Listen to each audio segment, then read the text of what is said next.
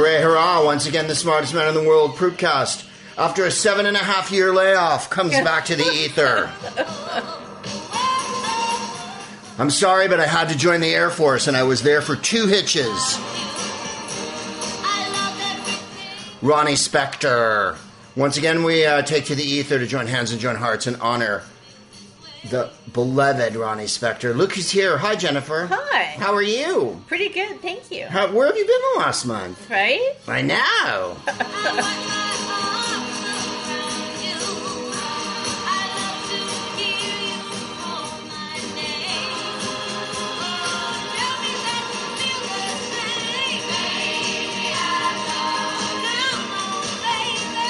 It's impossible to believe that heaven doesn't ring with her voice when you get there.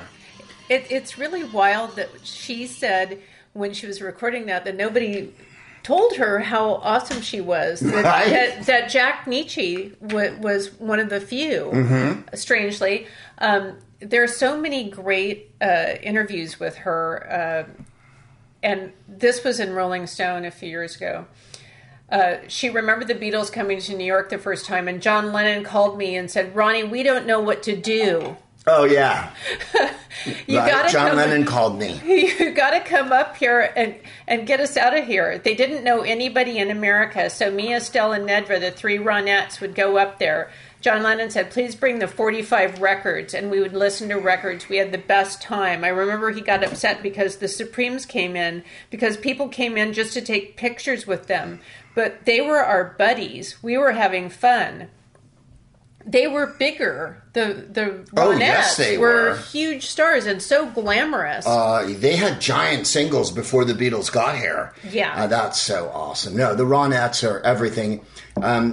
Supposedly the #1 girl group song of all. First of all, they had the look, the giant dudes. The amazing, unforgettable look. And her vocal tics. Is the greatest. Yeah. She's from Spanish Harlem. And Phil Spector put the group together with the Big Wall of Sound. And I think in one way that was supposed to be like this interchangeable, you know, I can just change out vocalists. But the Ronettes, that never happened because of the power and majesty of them. Mm-hmm. This might be the most famous girl group song of all time, and it's Boss. That's not it. But when I get to it, you're going to love it. And here it goes again. This is the most famous girl group song of all time. And by calling them a girl group, I'm only giving them a category. I'm not diminishing them to girl groups. I think the influence on the Beatles and on the Stones and on everybody, your buddy, Willie DeVille, your favorite. And Lou Reed, everybody. Lou Reed did a record with Ronnie Spector. No one didn't love the girl. Yeah, absolutely. Keith Richard worshipped the Ronettes. Yeah. Well, here we go. And this is what they call the Wall of Sound, and it's Hal Blaine on drums.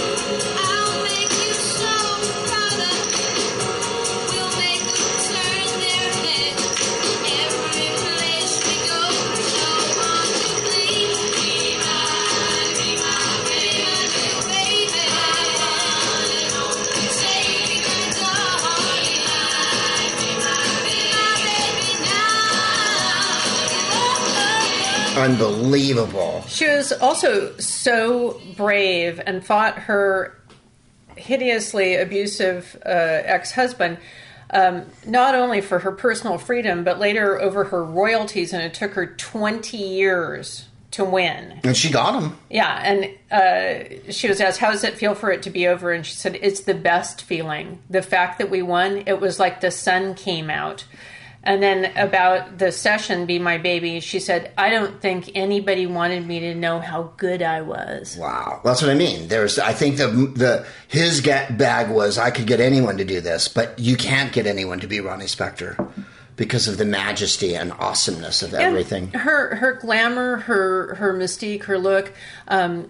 Amy Winehouse, her entire getup was an ode to Ronnie Spector, and it's beautiful that Ronnie Spector was a fan of hers as well. She appreciated the that she had been an influence.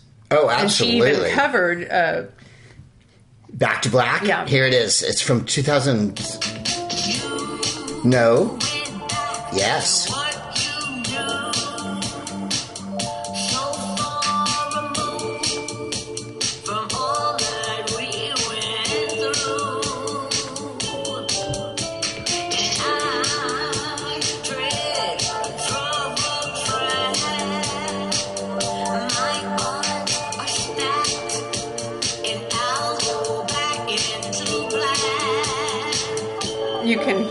So much how Amy Winehouse was doing an homage to the great Ronnie Spector.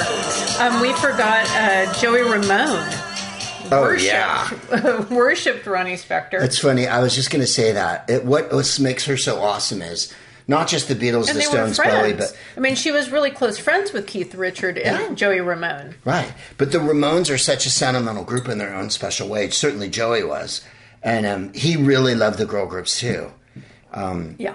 I think it's because of their raw emotion and they're so powerful. And I mean, what are the Beatles covered? What, Mr. Postman by the Marvelettes, and everybody had a go, I think. And when you read interviews with her, you realize that she mentions all these close associations. She was close with Bowie. She was close with Jimi Hendrix, and then she sang on him. You realize what an influence she was to all these different musicians and composers. Singers. Yes.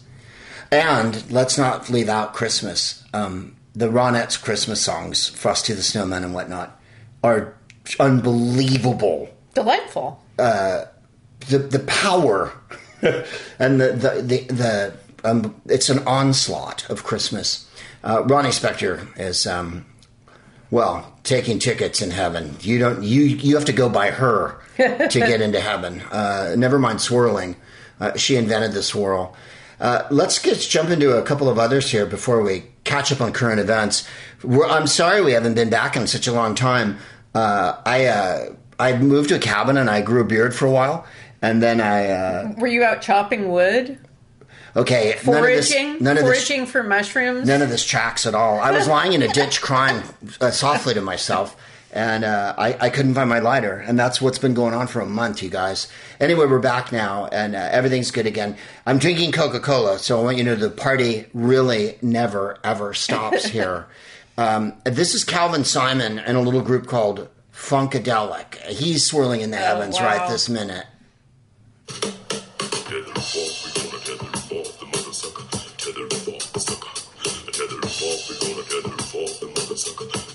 By the way, mother what? This was on the radio when I was in high school.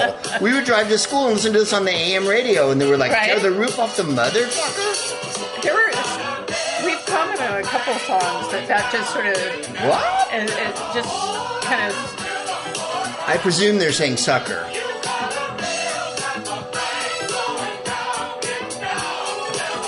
Unstoppable.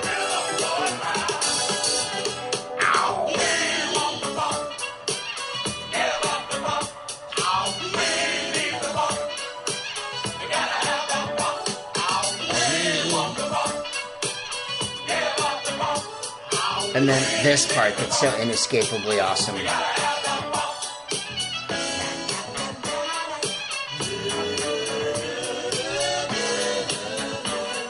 So he was a barber when he was 13. He lived in West Virginia.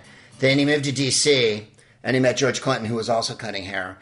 And George and him and a couple guys who came in to get their hair cut all the time started the Parliaments. So they were a doo-wop group, right? That's some barbershop. Right? Unbelievable, right? What can happen? They evolved into Parliament Funkadelic. And, of course, the rest, as they say, is history. This was a giant hit on the AM radio, as I said, in the 70s. They sent him to Vietnam, Mr. Simon, in the 60s, and he... had PTSD, but he tried to compartmentalize it. He finally left Funkadelic, but he did records with a bunch of other people and became a gospel star later in life. But they he was a singer with Funkadelic, of course. He's on Maggot Brain, which is a classic, and Cosmic Slop. They went into the Rock and Roll Hall of Fame, and he came back and sang with them. Like I say, later on he went into gospel, but is just an astonishing member of a group that's too big to be true. Speaking of influential, is there anyone who ever came after Parliament Funkadelic that didn't do Parliament Funkadelic and or sample them? And make them part of their package in another way. Aspire to the groove. Well, I mean, we want the funk. We need the funk. You've got to have that funk. Calvin Simon is swirling in the heavens. We're going to get to all the biggies, you guys. I realize it's been a month or two, and there's an enormous slate of people. Let me just stop for a second here, Jennifer. And by stopping, I mean keeping going awesomely.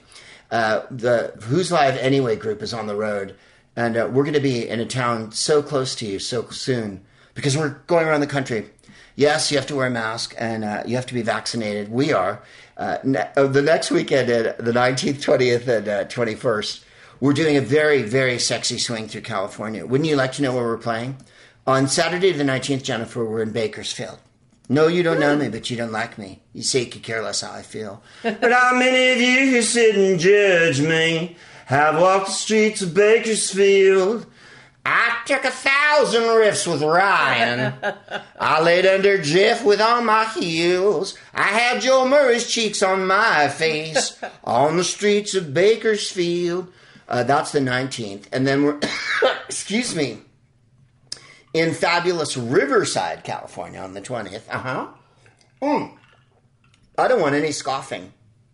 I want you to know that. Scoffing. But no, not you. I'm just, I can hear it from on the other side of the radio. Wow. Bob Dylan always plays towns like this because this is where people live. You mean the never-ending tour? Yes, and I like to consider ours the never-ending tour, except that I actually play the keyboards. And we'll be in Riverside and then back in sexy, sexy Santa Barbara. And we want to thank the people in Santa Barbara. That's on Monday the 21st. Why on Monday, Greg? It's a holiday, you guys. It's what they almost horribly...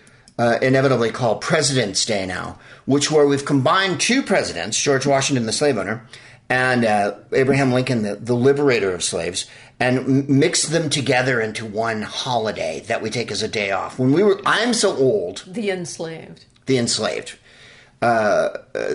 owner of people who he enslaved. I'm so old that I remember when they were separate holidays. And we've got too much work to do in this country. We don't have time for holidays. Right, for two holidays. We don't have time to celebrate anyone. I was always questioning how Washington's birthday was a holiday, but there you are. Right? I mean, yeah, okay. I guess when you're the father of our country, and we really going to use that phrase? I think it was his teeth that really set him apart from other presidents.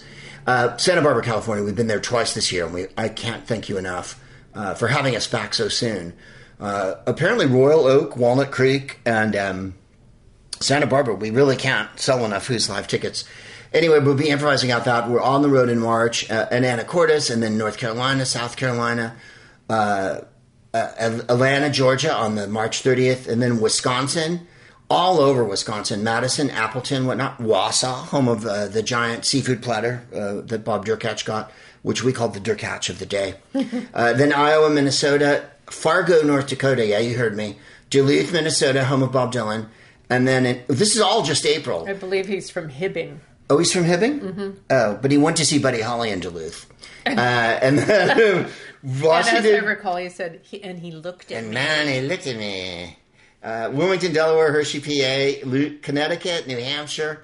This is all in April, you guys. And then in May, it's Salt Lake, Boise, Santa Rosa, Modesto. Well, and then once you're out of the gate, you right? guys are just going. All over Canada in May, which brings me to my next people who are swirling in the heavens. The next people that I wanted to mention were our Louis Anderson and our Bob Saget. I only knew Louis professionally. And I worked on a little show called The Weakest Link with him. We were on it together. Yes, I won, just in case you wanted to know. And Louis couldn't have been nicer. By all accounts, everybody adored Louis Anderson. And a beloved member of our community, of our comedy community. We're very awfully sorry to see him go. And then, of course, Bob Saget, who not only did I know as a colleague in comedy... We didn't hang out or anything, but I knew him from clubs and hanging around. He came to see the Proofcast at Bar Lubitsch. That was the only time I ever met him. He was really complimentary. He was so nice. Extraordinarily intelligent and sensitive cat. The dichotomy is not lost on everybody that he did nothing but family humor on television and on stage, blue as can be, and played a guitar and did blue humor.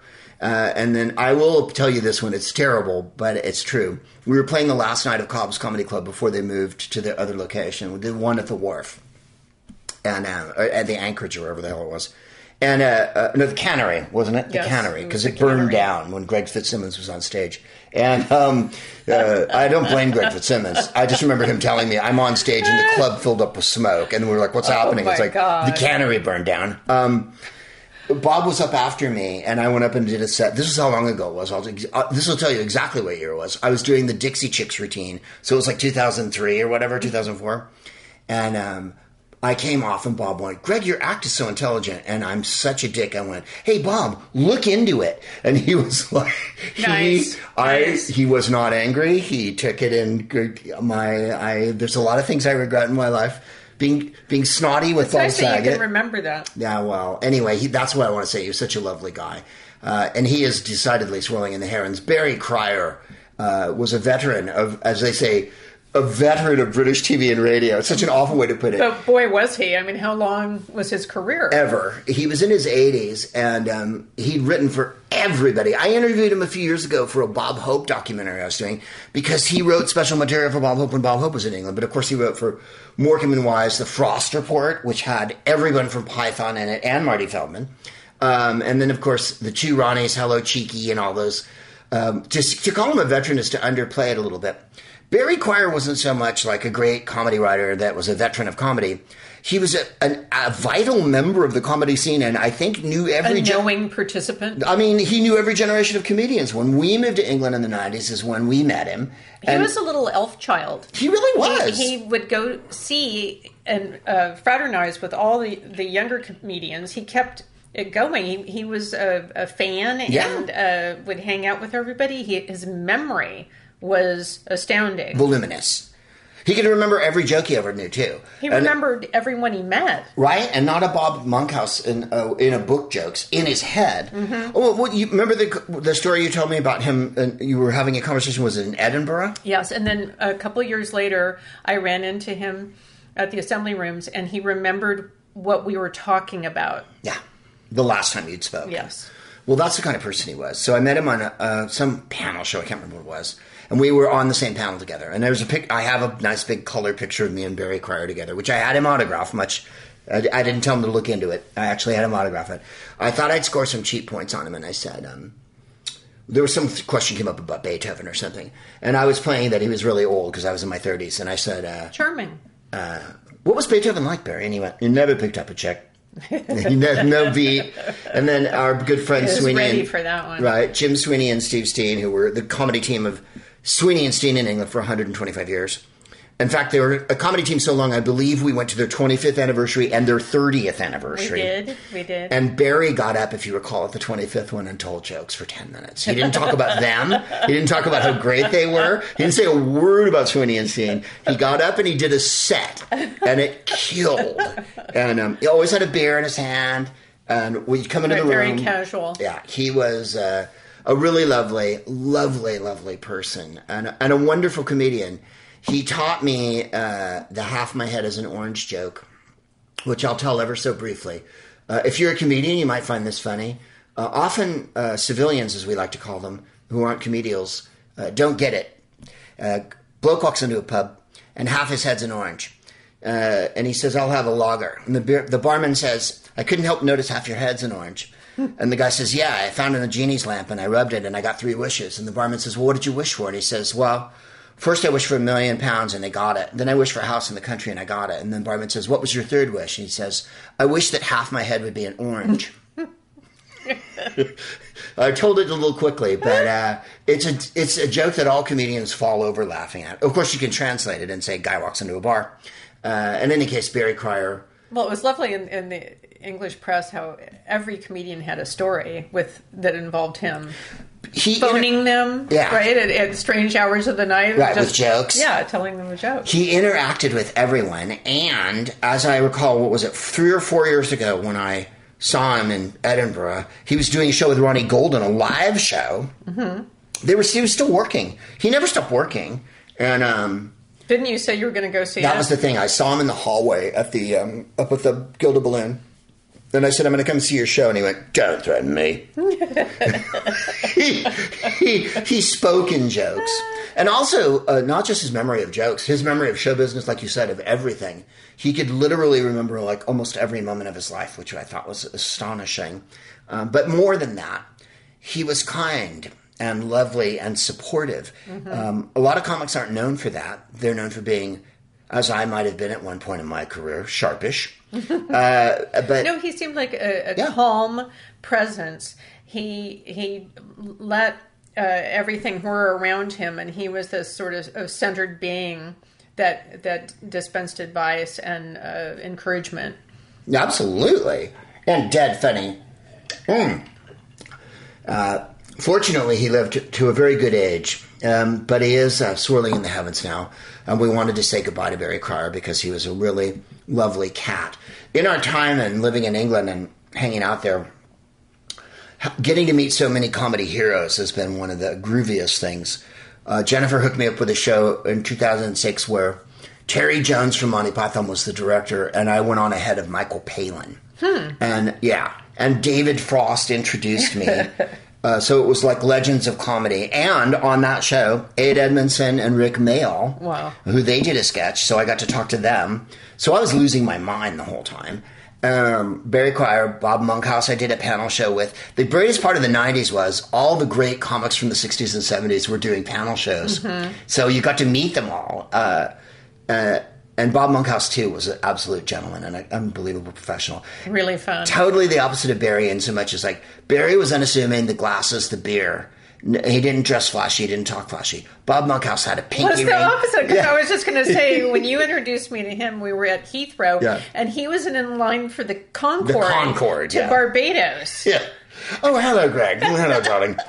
And Bob Monkhouse had gold rings and a blue blazer and a Barbados tan. And he had a Caribbean Cary Grant tan. He seemed very happy. Oh, and was really polite. Rich. He was really friendly. He showed me his joke books when we worked together. We spent an afternoon together on a show called Gag Tag with Jonathan Ross hosting. And we were in the dressing room together all day. And he brought in 4 or 5 black ledgers that were the size of legal ledgers, big ones, all of them several hundred pages big. And he had them in a stack. This is before computers. This is 1992, 3, 4, before people really had everything on their computer. And Milton Berle famously had the same thing, mm-hmm. Literally a catalog of jokes. Hope, I don't think, ever put it down in a book. I think he just had it. Didn't he just harangue the writers? Yeah, the writers had to deliver it to him, which was another story altogether, which is what I was asking Barry Cryer about when I interviewed him because he wrote jokes for Hope. You literally had to read the jokes to him on the phone and or send him... No pressure there. Yeah, send him a phone. Imagine the fun. And evidently Hope would go, mm-mm. Like, you didn't like, you know, if you didn't like the joke, it just laid there. And Bob Monkhouse had ledger books and he opened them up. And I said, may I see it, please? And he, in red, mother-in-law jokes. In blue, golf jokes. In green, marriage jokes. In orange, I'm not kidding. What was it like the British Museum? Did you have to put gloves on? I wore gloves and goggles. And I wasn't allowed to breathe. I had to stand in another room with the plastic things like the Andromeda Strain and the Wrath of Khan or whatever. What's the one where Spock goes into the radiation room? I had to stand there with gloves like that. And, it was amazing though. And I said to him, so what's this? And he's like, well, these are all golf jokes, you see. And I was like, and there was page after page. And then, so when we got out there on the show, he was riffing on something and it wasn't going anywhere. He did a bunch of jokes and it was okay. And at one point I said, are you done? Cause I have jokes. And the place, again, Bob Monkhouse took it with very good grace. And, in any case, Barry is, a beautiful person, and a lot of the British comics Of course, today's British comics as well. But it was such a pleasure to meet all the people from the 60s and 70s who were so funny and so professional and so awesome. Why don't we talk about... Andre Leon Talley? Yeah! Perhaps. This has been a brutal period of time in so many ways. We've lost so many people, and we had spoken on the podcast about Andre Leon Talley, the fashion historian. He had a memoir out called The Chiffon Trenches that we quoted from. He was, I think we read from a supportive essay that he wrote about Beyonce being on the cover of Vogue and hiring the first black photographer for the cover of American Vogue. Can you believe that? By the way, that was when, 2 years ago? Yeah.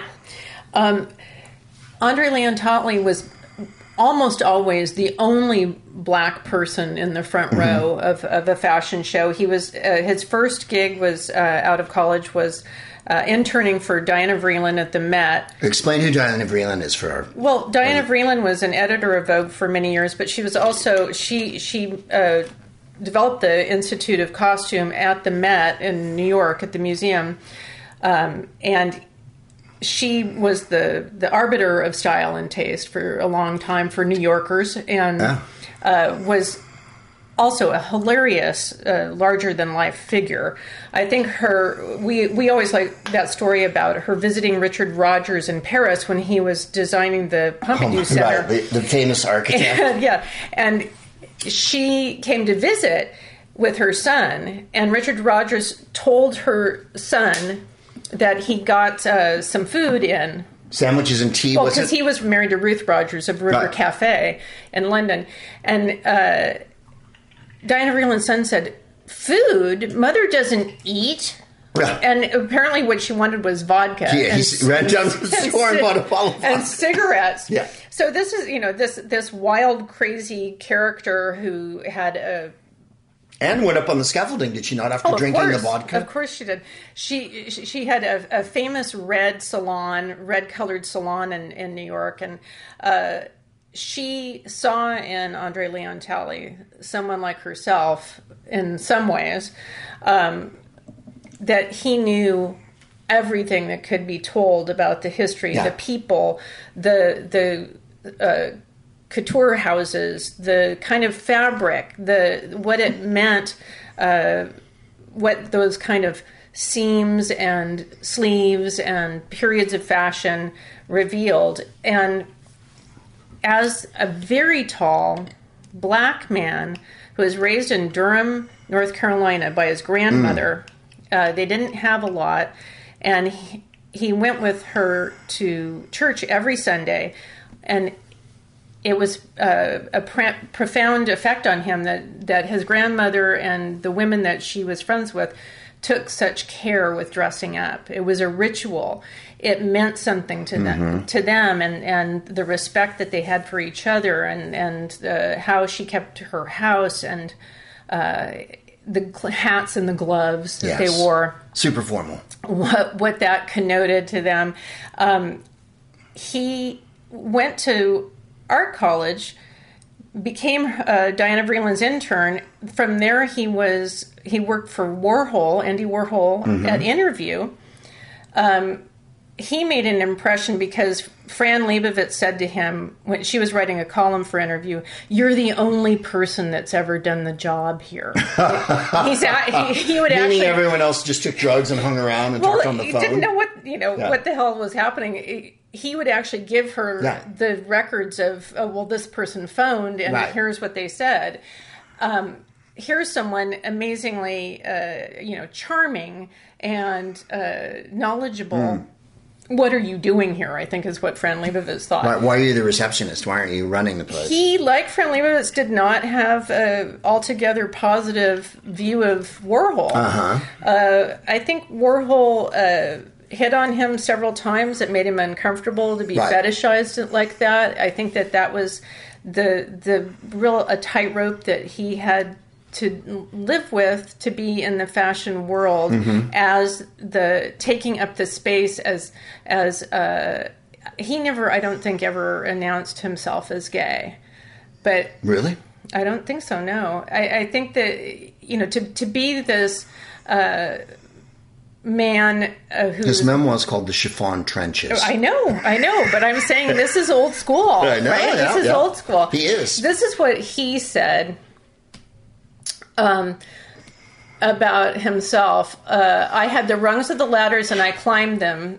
If I had that title, I deserved it because I was educated and very smart. As a black man, you have to be 500 times smarter than the white person sitting next to you on the front row because you were black. And because of the fact that you were black, you have not had the opportunities. You have overcome all kinds of odds to get there. I had overcome the odds to get to the front row of the fashion world. I'd overcome the odds of lack of opportunities. I had a scholarship.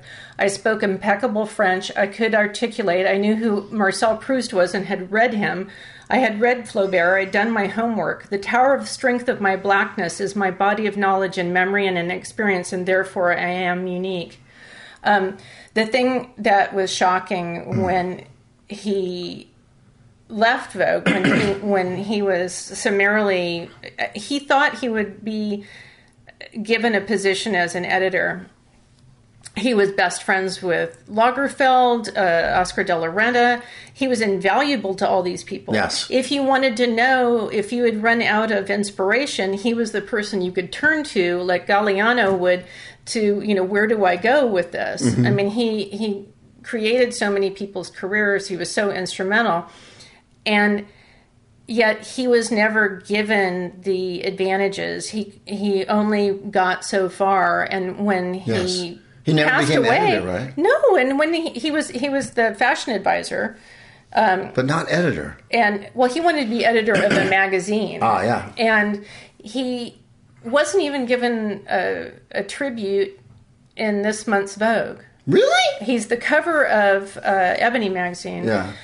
This month, but no, and it took 15 hours for them to even acknowledge that he passed away. When he was that because he was his relationship swirled on, and if anyone swirled on in a very large caftan, it would be him. Yes. He was making half as much. Oh my God! As other contributors, it's really shocking and horrible what he put up with to be in a world that he loved, that he loved the glamour, the pageantry, and to be treated that way. But he, I think, had made peace, or maybe not made peace, but acknowledged that he felt proud that so many people, the current editor of British Vogue is a black man, that he got to see Beyonce on the cover with a fashion spread that was her doing. She chose how she was being presented with a black photographer. I don't think any of that would have happened without him. There's so many powerful black designers now that get play. Yeah. And all the stars that he talked to that was influence. Also, he went to every event. He was friends with so many important artists. He was friends with Basquiat and Keith Haring, not just Warhol. I mean, his whole world. He was you know, dancing the night away at Studio 54 when he was young. But I mean, even today, when stars would go to events, they'd always go over to him and he would talk to them very. Well, I think if you knew what you were doing, you would ask him for advice. Her taste is pretty unyieldingly awesome. And that thing she did in the Louvre, that gigantic fashion art piece was so fabulous. And, of course, her giant video and her whole career. But I think you're right. The vogueness of it and the taste. Well, making references. Power. I mean, Lemonade makes references to certain artists, visual artists. That's your guy. Andre Leon Talley is the person that you would ask for advice. He knows everything. Yeah, yeah, and be inspirational in that. And fashion, art, music, language, literature. Look, really, there's no field he wasn't kind of, and like you say, absolute. Complete knowledge of the history of fashion. Shelby Ivy Christie, who's a fashion and costume historian, she also is from North Carolina. She said, as an HBCU graduate, as a black person who worked at Vogue, I have the utmost respect for Andre Leontali. It's not hyperbole to say that anyone who is black and works in fashion in some part is there because of things that he did. So. Oh, yeah. Awesome for him to have been that person for so many. He's the groundbreaker in fashion. And it's just a fabulous personality. Well, and also it's there's a movie about him. What's the movie called? People can... It's right, really there's a documentary about him. Well, it's based on the Chiffon Trenches that came out a few years ago. Uh-huh. And also, I want to say that for him to have been overweight for so long, not only are you the black man, the tall black man, but the overweight tall black man. We know that the editor of Vogue pressured him to lose weight, that it was an issue, that he thought that helped. He said that he was too old and too overweight for them. Yeah. They didn't want to deal with him. Right. For him to just be that bigger-than-life person, to take up the space and the in costumes, their world, and make it his world. Yeah, yeah. Right. He always wore Manolo Blahnik. Super fabulous. Giant capes. Yes. I mean, he was like a royalty receiving people, I felt like, the last... few years, because everybody paid homage to him wherever they went, and he was made people feel good, right? But never mind Anna Wintour and all the the names of like big fashion people and designers. He was the one I think that people went to because he was the accessible, brilliant one about fashion, and like you say, positive. He made you feel good. He wasn't snotty like Carl. He was funny. We spend enough time on this podcast talking about the undead Karl Lagerfeld, but I mean. Andre Leon's sort of the... is it called The Gospel According to Andre? It is. It's called The Gospel According to Andre, and I suspect it's streaming. It's quite good. He was a giant Hill cat and, of course, a giant Obama person, and he really speaks articulate. Oh, my God. Oh, that's another story. The awful moment when everyone was watching the results of the stolen 2016 election. Ah, yes. The Russian election. Andre Leontali was in... the kitchen with at a party with Fran Lebowitz. Surprise. And when they found out the horrible results, he started eating and Fran Lebowitz started smoking. But I love that the two of them were together at that moment doing their stress thing.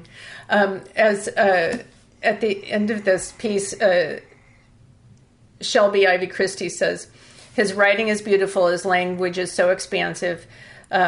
I wish the industry had treated him much better. He deserved much, much better."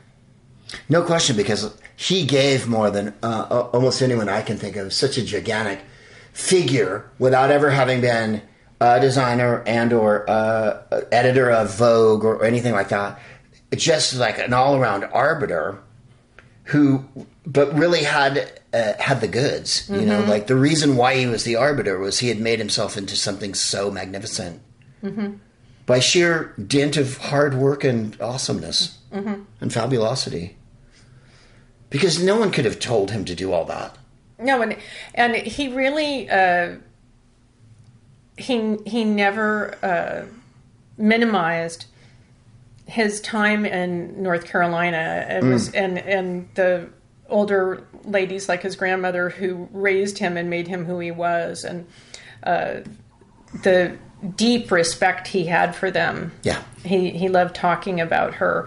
And his book is really delightful, Chiffon Trenches, and the documentary is as well. So I heartily encourage you to check out both. Awesome. Andre Leontali is an unbelievably courageous and fantastic figure. And so much color. Shooting across the sky in multicolors. James Matumi. His father was a jazzman, Jimmy Heath. James Matumi is someone whose name I don't think is very famous, but he played in Miles Davis's band. He played with Lonnie Liston Smith. He was a producer. He was a writer. He was a player. He was a singer. What can I tell you? Well, you know his music.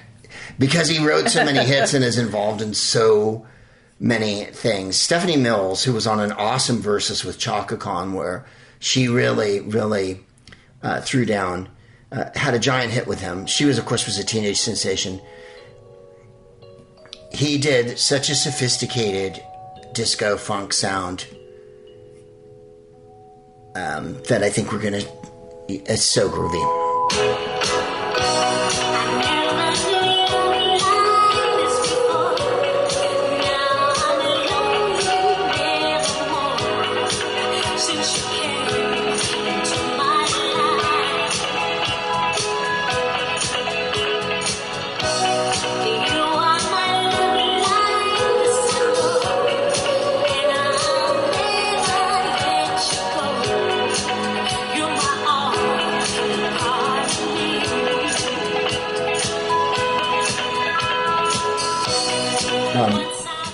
That's Sophistifunk, I believe is what he called it. That's an unstoppable hit. Yeah, it really is. We have to get to the chorus because I don't want to cut her off. It's so recognizable when we get there.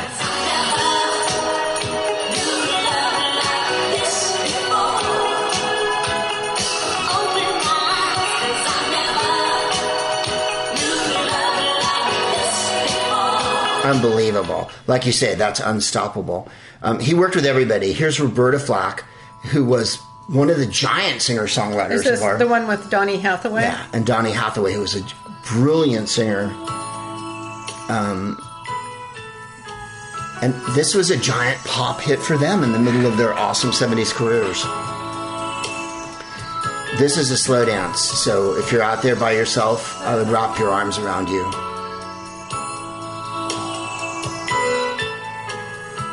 If you're with someone you love right now,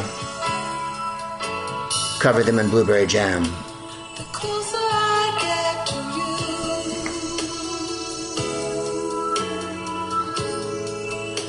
the more you make me see, like giving me all you got.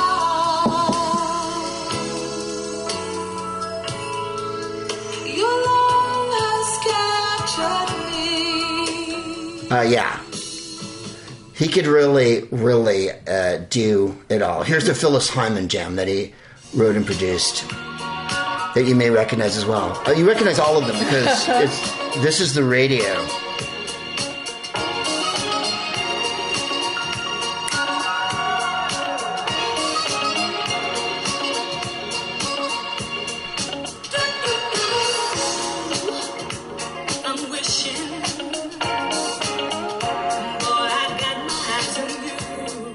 Phyllis Hyman should have had well, I hate when people say that. She's an awesome rhythm and blues artist, and she did have an awesome career.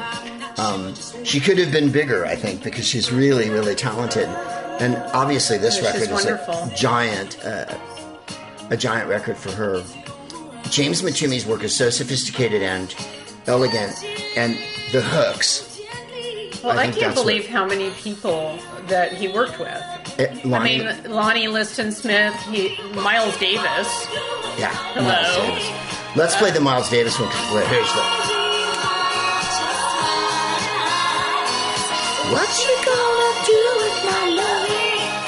What you gonna do with my love? Right on. This one is from the Miles Davis album, Matumi. Is this 1972? Yeah, he wrote all the jams on this, mostly. This one is wild. Yeah, you buckle up. Because this is some percussive jazz. Miles was in a bag at this point, as you might imagine. And, yeah, don't get in his way. Yeah. This is jazz, y'all.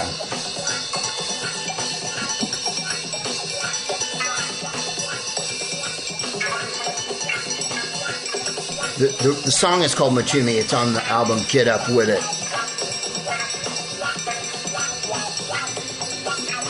It was on the corner. Oh, is it? Have I gotten the name of the album wrong? No. That wouldn't surprise me. How about that part? Or Emoja.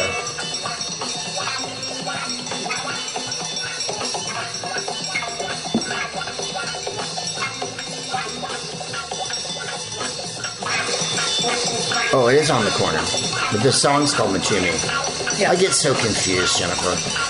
How wild is it? You were James Matumi, and Miles Davis said, this song's called Matumi. Yeah. I think that speaks to what a badass he was. This one you'll know because it was covered and sampled a bajillion times. I'm going to start spinning it here, and then we're going to get to the awesome part. This is from his group, his rhythm and blues group, which was called Mutumi. At the beginning of hip-hop, everybody... Well, not the beginning. All through hip-hop, people were sampling stuff. And this record got sampled, and then Notorious B.I.G. had a giant hit. And the song's called Juicy Fruit. And you'll get the idea pretty soon. It's a stripped-down song. It's not as lush as the other Sophistifunk. Yeah. I think this was Mutumi's big, big hit. Certainly on the soul charts, it was huge. Whoa. Wrigley's Gum tried to sue James Mutumi. That is just wild. Because they have a gum, as you know, called Big Red. No, Juicy Fruit. And they thought the song was about Juicy Fruit gum. And they had to go to court, or they had lawyers. And as this it's described here in The Guardian, Mutumi explained to Wrigley's lawyers the song had nothing to do with chewing gum. Quote, it's about oral sex, an experience he later described as, quote, one of the highlights of my life.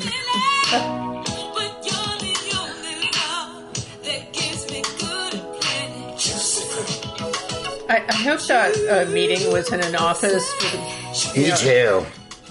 Lawyers on either side. We're terribly concerned, Mr. Mutumi, that you're misappropriating the phrase juicy fruit, which, as you know, is the intellectual property of the Wrigley Corporation. Now, my understanding is this song refers to juicy fruit gum several times during the course, and then the word juicy is repeated. It's not about your gum. Neither is the Double Men song. It's a great, great record. Super sexy, as you can tell. James Mutumi is swirling in the heavens, and for all we know, has organized the heavenly choir into something even more beautiful. And by the way, he's on a million records. So, like you said, Lonnie Liston Smith, Roberta Flack. Well, he's on his father, Jimmy Heath's albums. Heath, right. His uncle was a jazz musician as well in Philadelphia. Yeah, he's pretty badass. It never stops, really. No. What are we going to do here? Are we going to go Biden? Or are you going to go Portier? Or are you going to go... Yeah, we can talk about all of the wild things that have happened with this administration. Because, let's be... cheerleaders, let's be upbeat about this because so much good has happened. What we're talking about, baby, is we're a year into this with President Biden and Vice President Harris, and my goodness me, what a difference a year makes! Look, legislation, people, money, Sanity. Stuff, calm, judicious people who are putting awesome women and people of color on the court system. Actual people who know what they're doing with experience and with sound reasoning. Probity. It's a new thing. Yeah, probity, responsibility, stewardship, a sense of taking care of everyone in the country, even if they didn't vote for you. None of that sneering, calling reporters stupid, saying people are dumb, no screaming at the press from helicopters, none of that. We're back to having someone who takes the job really seriously and is doing... I think, I can't think of other, Johnson and Roosevelt are the only two that really come to mind as far as like making the world move, shaking the earth up in a when you're facing COVID and after having 4 years of, Mandarin Mussolini, there's also, no coming back from that. There's nothing to compare to having the first woman of color as vice president. Yeah. And also, this administration has gotten 46 judges approved to lifetime positions, more black women judges than ever in history in the U.S. Yeah. And you know what? That's only making things right. And it's way too after the fact, and it's so long in coming. And the one thing you can always say is it was never going to happen when the other people were in. Never, ever, ever, never, ever. Never. And so I think that if you think he's not doing the right thing, or that he's not pushing, tacking left enough for you, I think having child poverty and giving out housing assistance and building up infrastructure and all those things is the most, let's put the Republican word on it, socialist thing you can do, in so much as everything is for the public good. He's not stealing money and putting his name on everything. He's not doing the things that the other president only did, which is lie and steal. Well, that's the shocking thing about mainstream media right now, is that obviously they were really riding high with our fear. Now that we have competency and we have a Department of Justice that doesn't tell what they're doing every step of the way, because, by the way, there have been over 730 indictments. Over January 6th. So, yeah. So if this whole, like, nothing's happening, well, you know, we're building to something. And you start with the lower realm and move up. So I think everybody keep the faith on that one. Well, you know, look, Comey said what he was investigating, and it changed the course of the election, right? In 2015 or 2016 when he blathered. So the idea that you really want Merrick Garland telling you everything he's investigating is stupid, one. And two, they are investigating everything. They're not telling you because they like to put cases together, I think, that are a little more airtight. And this is a really important one. We know details of indictments, but the idea that things would happen, you know, I want him arrested overnight, I want this to, that's an authoritarian kind of impulse. Horribly, democracy is slow because it's fair. But I want to punish him now, Jennifer. Right? No, I mean, obviously, we all feel that impulse. We all feel like everything's dragging on forever. But I think this case has to be presented unbelievably step by step and really, really airtight, thoughtfully and airtight. And it will be presented on regular TV. They will show it on TV. And they're going to go through everything they did. They're going to have hearings. Yeah, they're going to go through everything they did that's wrong. And the DOJ is going to come through with a zillion indictments. No, it won't be like what happened with Mueller that was disappointing to everyone. Which is, by the way, Mueller indicted 35 people and arrested a bunch of people and took fortunes away from people. Well, that's the frustrating thing, too. People didn't actually read.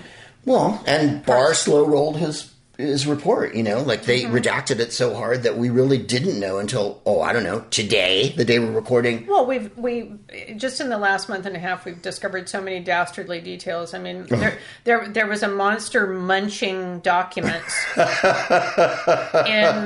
the Oval Office. I mean, for God's sakes, it's and like the porcelain shredder. The end was like I imagine the last scenes of Scarface. Oh yeah, him just laying in a pile of Adderall, and shoot up papers everywhere that he's had to spit out because he couldn't finish all of them. No, it's beyond. Not to mention, Jennifer and I have been hiding for the last month from the Gazpacho police. I'm in possession of chopped bell peppers and eggs. And don't let that get out. Delicious croutons. And Jim Acosta, the reporter on CNN, who's often quite good, said, after you have Gazpacho police, what's next?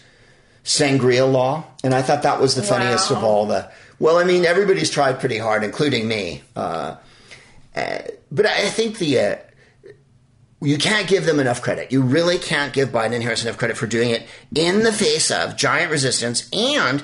All you ever see on TV and in the papers that everyone's upset over inflation, which I don't think, I don't get around all the time. I don't talk to everybody on earth. But the people I do talk to and the things I experience, for instance, when I'm out on tour and meeting people. Just casual conversating. Yeah, they mentioned inflation as a worry. Right. So I can't get to sleep tonight, Greg, because of inflation. Jennifer, it's so funny you say that. And then on the other hand, they're replacing lead pipes to improve our drinking water, and that just gets nothing. That gets no play? No, which is the most important thing.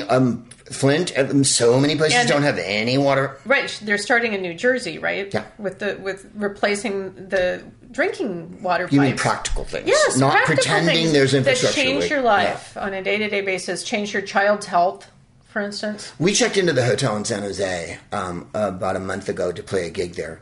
And I said, how's it going, you know? And I said, I actually asked about a Mexican place, Mexican food to eat nearby. And now I'm blanking on the name of it, but it was awesome. And one of the guys at the hotel. Los Olivos? No. No, that's in Santa Barbara. But what I was going to say is I go, do you know a good Mexican? I mentioned a couple. There's this one taco place and this other place. And he said, I wouldn't go to either because Joe Biden has inflation rising so quickly that I tell all of our guests who are checking into the reef, to San Jose, which is booming downtown. Part of that was, I think the inflation really scared a lot of the people at the show. It was the night the Niners happened to beat Green Bay, and we inoculated Aaron Rodgers, and I went out and I said, hey, good evening, the Niners won, and from the back of the crowd I heard, what about this inflation? Mm-hmm. To me, it's keeping me from having a good time. To be fair, Greg, we did hear from one multimillionaire who was worried about inflation. Yes. In casual conversation, he brought it up as he weakly tried to posit a negative about Biden-Harris. Sure, I got my booster shot, and I don't have to worry about dying. Uh-huh. But what about inflation? Yes. My property in Malibu. Right. The inflation's kind of decreasing the value of it. That's the other thing, I have no sympathy and no time at all for anyone who has questions, is doing their own research, doesn't believe what's happening, drives a truck in Canada. You mean there's anti-science? There's a vaccine that will literally save your life. By the way, most truckers in Canada are vaccinated. It's free and you can get it any way you want, and you can literally get it at any drugstore, anything like that. And it has been that way for a while, and it still is. There's still zillions of COVID testing centers. There's still zillions of vaccinations. And we got our free from the government COVID tests in the mail. Right. And then masks, I think you go ask for. Right, and those are free. At the pharmacy. And in the face of all that, if you're still, I don't know, it might cause some kind of problem. I have no time for you at all. You're the reason why this is dragging on until the end of time. The unvaccinated are, in essence, a political party that's trying to destroy the public health and the public psyche. Because the longer that goes on, they can sow their division and horribleness. Whereas we all know it's not that we want to go back to normal. Normal is this weird state of mind. It's an abstraction. Well, I don't think you go back to normal when last month we lost 60,000 people in America. No, there's too many people dying. And just in LA, we know more than half a dozen people that had came down with COVID in the last 2 months. Yeah, and the youngest two, a daughter of a friend of mine, she's a teenager. She didn't have her booster yet, and so it was really brutal. And so it's not. She got quite ill. It's young, a teenager. It's not a walk in the park. It's not anything like. It's not over, people. So we're still fighting this, and we need to fight it together. I'll be wearing a mask, Jennifer, on all the trips, obviously on the plane, which I hope that rule carries on, because it was one of my things that reassure you. We went on to San Francisco, we flew there, but so you got to see, like, at the airport and on the planes, people really do wear their masks, and there wasn't any brawls or anything. Frankly, as someone who has lived in London, lived in L.A., with breathing in that wonderful air, I don't see the problem with putting on a mask. I want to shield myself. I want to wear 4 masks. Right? London and L.A. Yeah. What was it? You'd run into chunks of air. What was that? Sulfur dioxide. You can't breathe outside, but you can't smoke inside. Yeah. London and L.A. have the foulest, most poison. Although L.A.'s air is better than it was 30 years ago. It was terrible. It is. It's because they barred emissions and gasoline and lead and made the engines better, and they required it. And the last president was trying to literally undo all of that. And Biden is gung-ho electric vehicle. Your former high school friend, Jennifer Granholm, Secretary Granholm, the Secretary of Energy. She's spearheading that. By the way, that's what we called her in high school. Secretary of Energy. Yes. No, we could have, though. She was very energetic. She was a good dancer. I acted with her in plays. Well, that's important to be in the cabinet. You want to be able to dance. She's highly intelligent. There's going to be society events. Yeah, she's highly intelligent and really motivated, and she's a really nice person, and we're lucky to have her as a... I can't believe I know someone in the cabinet because I went to high school with them, but the truth is she really is a worthy... intellectual person. This is what comes with age. Huh? This is what comes with age. That you know someone in the cabinet? Yeah, you've aged into that era. And of all places, there's four people from San Carlos ever. There's four people from San Carlos, California. Catherine Bigelow, the director. Barry Bonds. Barry Bonds, of course. Barry grew up in San Carlos. You threw me with Barry Bonds because now visions of sugar plums are dancing in my head, and you're going to force me to go to a terrible Jennifer Granholm. So a terrible Dana Carvey, who went to Belmont. I went to San Carlos High. A little bit older than me, but he's a comedian from San Carlos and very famous. And Jennifer Granholm are the sum total. Yeah, it's not a big place. When we all lived there, 20,000 people. Mm-hmm. And sandwiched, nestled, you might say, in the hills between the reservoirs on one side on the back and the flats on the other side, and between Redwood City and Belmont. So it's pretty exotic. If you blink, what was Reggie saying? A coma with a mall, except there was no mall in San Carlos. However, we did, and this is the part that you and I always talk about.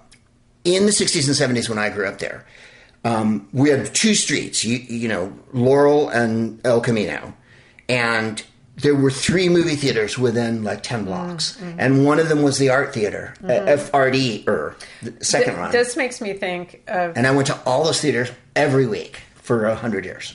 The Castro in San Francisco is in a bit of duress right now, which is just unthinkable to me because it was... the focal social scene of the Castro neighborhood, and it's certainly where almost everyone that I know saw old films accompanied by an organ. Oftentimes there'd be a sort of chorus of drag artists in the front row that would emote along with the women or whatever film was on. It was an important hub, and the idea that they're going to try to turn it into something else because because of the pandemic, because tech people don't support arts venues as they might with their largesse.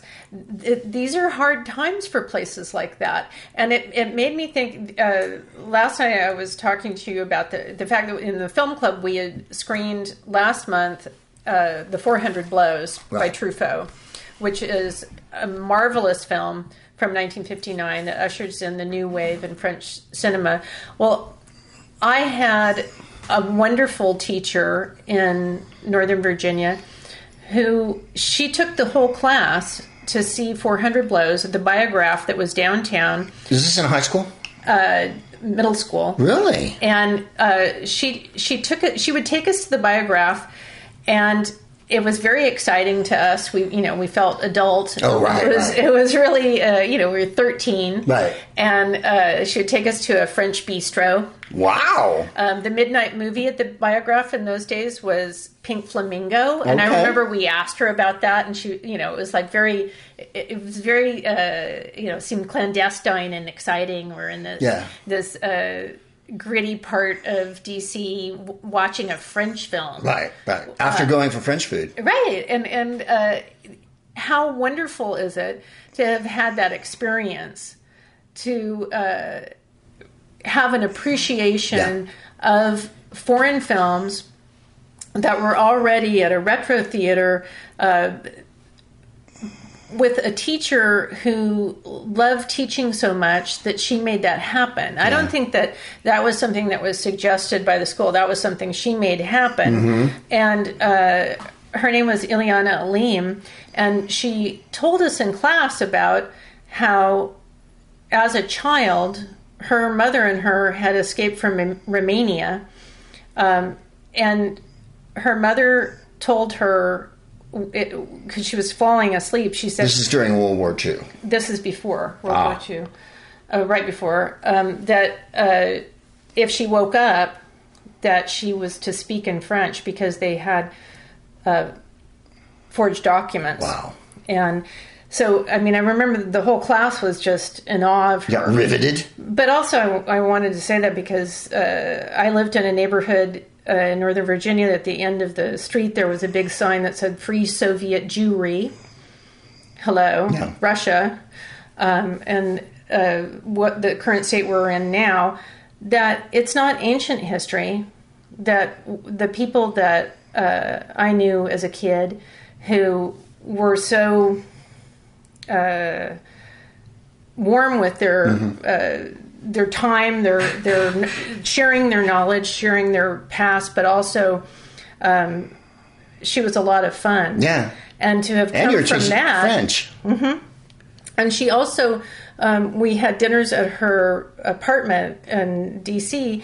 with Holocaust survivors who I also knew who lived on our street. This is here and now. Yeah. This is knowledge I think that is important to share.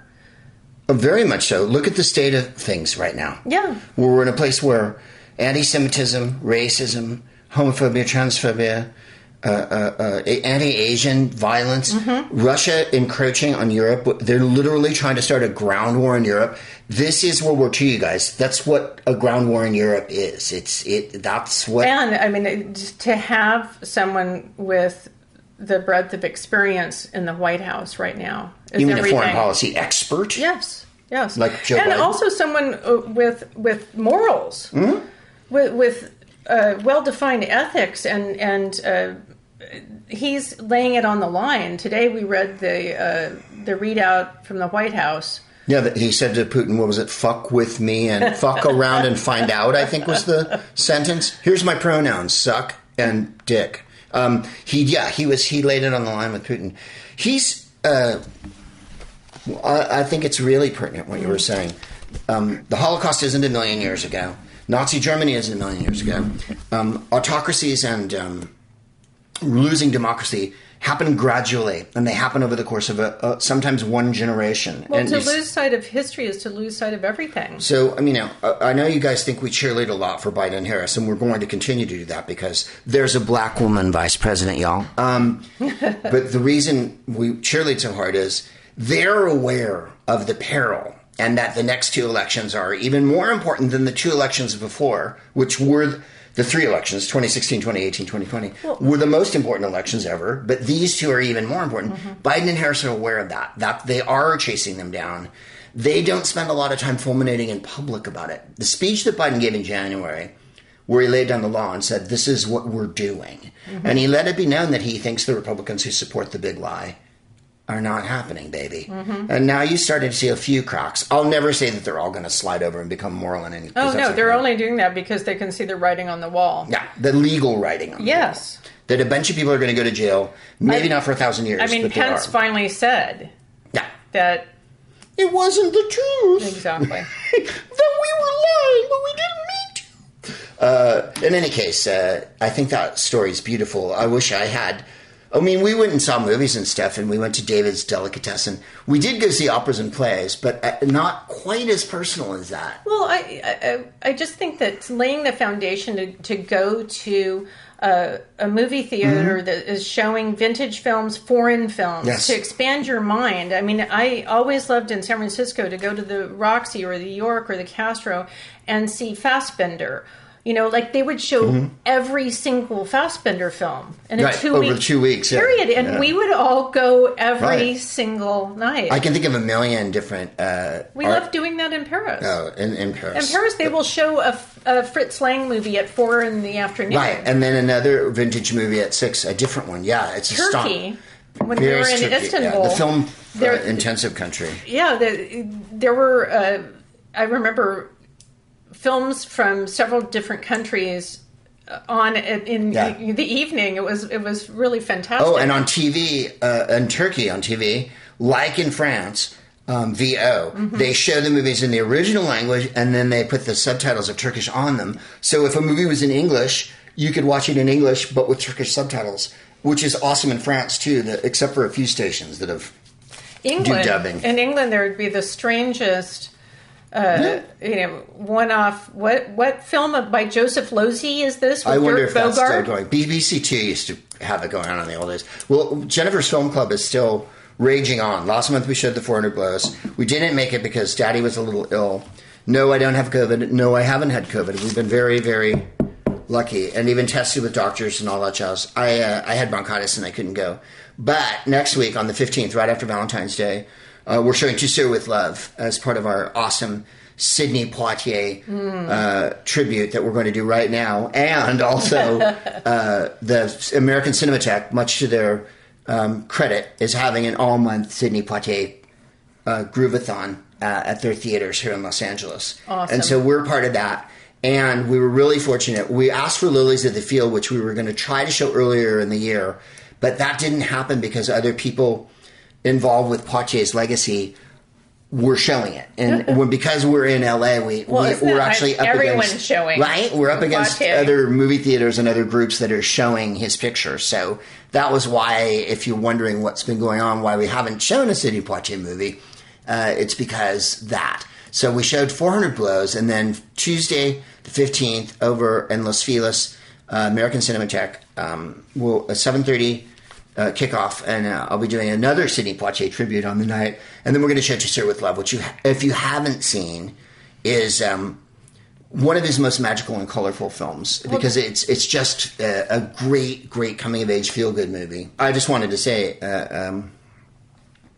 That the Film Club is still going, and it's on SoundCloud, and if you go to gregproofs.com, we haven't given up on it. We've been showing pictures all year over in Los Feliz. That's our new spot to show pictures, next to a French bistro, in fact. Mm-hmm. And it's great fun. And a bookstore. And the bookstore, yeah. It's for a neighborhood in L.A., there's a theater showing usually one arty film, retro film, and then a first-run film. And then next door, Bench Bistro, and then next door, Skylight Books, where I did a book reading for The Smartest Book in the World once upon a time. They're lovely, and the neighborhood's good fun. If you're ever in L.A., I think some of your hipper friends will go Los Feliz, and then you'll go, what is this, 2004? And then they'll go, what are you in, swingers? Let's see, Wisconsin Dems, we're raising money just before we get off the politics. Wisconsin M's are a group that is run out of Wisconsin, and I did a big benefit with them last year with a bunch of comedians, a stand-up show, or before the election in 2020, and we raised all kinds of money, and it was a big, long affair. It went on forever, and I did stand-up on it, and they were really organized, and here's the point of working for Wisconsin Dems, because this year, in 2022, Ron Johnson is the current senator from Wisconsin, and he's one of America's great traitors. Wisconsin has the checkered past of having Joe McCarthy be one of their senators. And I don't think there's been a worse senator since him till Ron Johnson, who's just astonishingly shitty. And Mandela Barnes is running against Ron Johnson. So that's the point of this benefit that we're doing on March 20th. It's going to be online. It'll be a Zoom thing. It hasn't come out yet, but you'll hear about it in the next week. Who's doing it? Me, Drew Carey, Ryan Stiles, and Dave Foley. Yeah, that's right. It's a Zoom hang with me, Drew Carey, Ryan Stiles, and Dave Foley. Dave Foley is back in the reformed Kids in the Hall and declared on Canadian television last week in front of Colin Mockery that he doesn't find improv funny and that fantastically, having been in a sketch group for 30 years, doesn't find sketch funny. I can attest that Dave Foley never jokes. So Drew Carey will be there. You remember him. He was a fan dancer in the 80s. And then Ryan Stiles, who I've worked with for years and still don't know his middle name. So we're doing that on March 20th. We're going to try to raise money for the whole Beat Ron Johnson affair, which would be Mandela Barnes. So join us for that. I'll be posting about it and jazz like that. We're going to try to do as many political things as we can to raise money for the candidates before the 2020 election, which is a huge one because Rand Paul is running, Ron Johnson's running. We can beat a bunch of people and we can actually turn the beat around. My advice, and I think you would agree with this, Jennifer, is let's really focus on the races we can win, which are Arizona, Georgia, Wisconsin, Pennsylvania, North Carolina. Those are winnable states. Some of the states, Sherry Beasley is running for Senate in North Carolina. Please, Sherry Beasley in North Carolina. Mark Kelly is running for re-election in Arizona. Reverend Warnock is running for re-election in Georgia. Val Demings is running for Senate in Florida. These are all really important elections. And those would be the ones I would really focus on. That and, of course, every local election in your town. Don't let your school board get run over by Nazis, because that's the big plan. Well, and governors and attorney generals, it's every judges. Single position, every election matters. And you have to pay attention to what's going on, because right-wing activists are trying to act at a very local level. And you have to be aware of, you know, your school boards, everything. Microscopic level. When I say you don't let Nazis take over your school boards, I don't mean that in a general, that's a bad thing way, which it is. I mean, when the school board election comes up, which it will in November, it might in your neighborhood, actually go through the ballot, look who's running for the school board, Google them, and find out a little bit of information about them so that you can avoid by accident voting for the Nazi who's running. We've made a few accidents here. I made a few accidents. That made a terrible sound. And we didn't clean them up either, even though I had paper on the floor and I was trying to be Proop trained after the Prooper Bowl. We've made a few mistakes here on the ballot over the years in LA. I know I have, and voted for people that I regretted later, who fooled me. Mm-hmm. So it can happen, and I think it's just. But you have to do diligence to. That's all I'm saying. I'm not saying you try to prevent that from happening. You don't spend every moment of your life willing the school board to be better. You, when the time comes for you to vote, you might think about actually paying attention to who the candidates are, so that we don't get taken over. Will we win this election in 2022? That's up for grabs. Can we win it? Yes. I'm not of the school that I don't listen to the CNN or MSNBC or Fox News or look what the New York Times. With, the whole redistricting scare. Well, it didn't work out for Republicans. It didn't materialize. They didn't get what they wanted. Because they're diminishing numbers, and that is the truth. And so if we turn out and vote, we win. Yeah. We win. Our whole card is we outnumber them. Or as Kenneth Mara said in The Producers, I'll rank you. There's more of us. That's a great character to reference in this argument, Greg. What I want to do is portray our side as Nazis who come in and bowl the other side over. I'm tired of them having that death grip on Nazis. I want to talk about one little thing, and then I want you to definitely go there. Barry Bonds didn't get in the Hall of Fame. You brought it up, by the way. You brought up Barry Bonds. I wasn't. Yeah, you triggered this. And I just wanted to say a couple of things. If you think that he cheated and you think he's a bad guy and you don't think he should go in, that you're entitled to that opinion. Sports no matter how. Always fair, right? No matter how misguided it is. First of all, know that the Hall of Fame is an institution that's bent over backwards to make everything right as long as it could. Since its inception, they've sought to put women in and never marginalize anyone and really not glorify the old white guys of the 20s and 30s. The Hall of Fame has been all about being an egalitarian organization that tried to lift every race and creed up as hard as humanly possible. I'm using sarcasm, of course, here. They're about as white and entrenched in their ways as they can be. And I think that they've voted themselves into a little bit of irrelevance right at the moment. Let me put it that way. And the reason why I think that they voted themselves into irrelevance is everybody knows Roger Clemens and Barry Bonds were the two best players of the generation. They started at the same year, 84. They both developed and became awesome in the mid-80s and then went on to dominate their positions, pitcher and hitter, for the end of time. Did they juice? Probably, yeah. Was it legal when they did? Yeah. Did the owners profit from it? Yeah. The commissioner, who was commissioner then, who could have, for the players' safety, by the way, it said to the players' union, we should really ease up on the steroid thing because I think that we know how the players' bodies are going to react to it.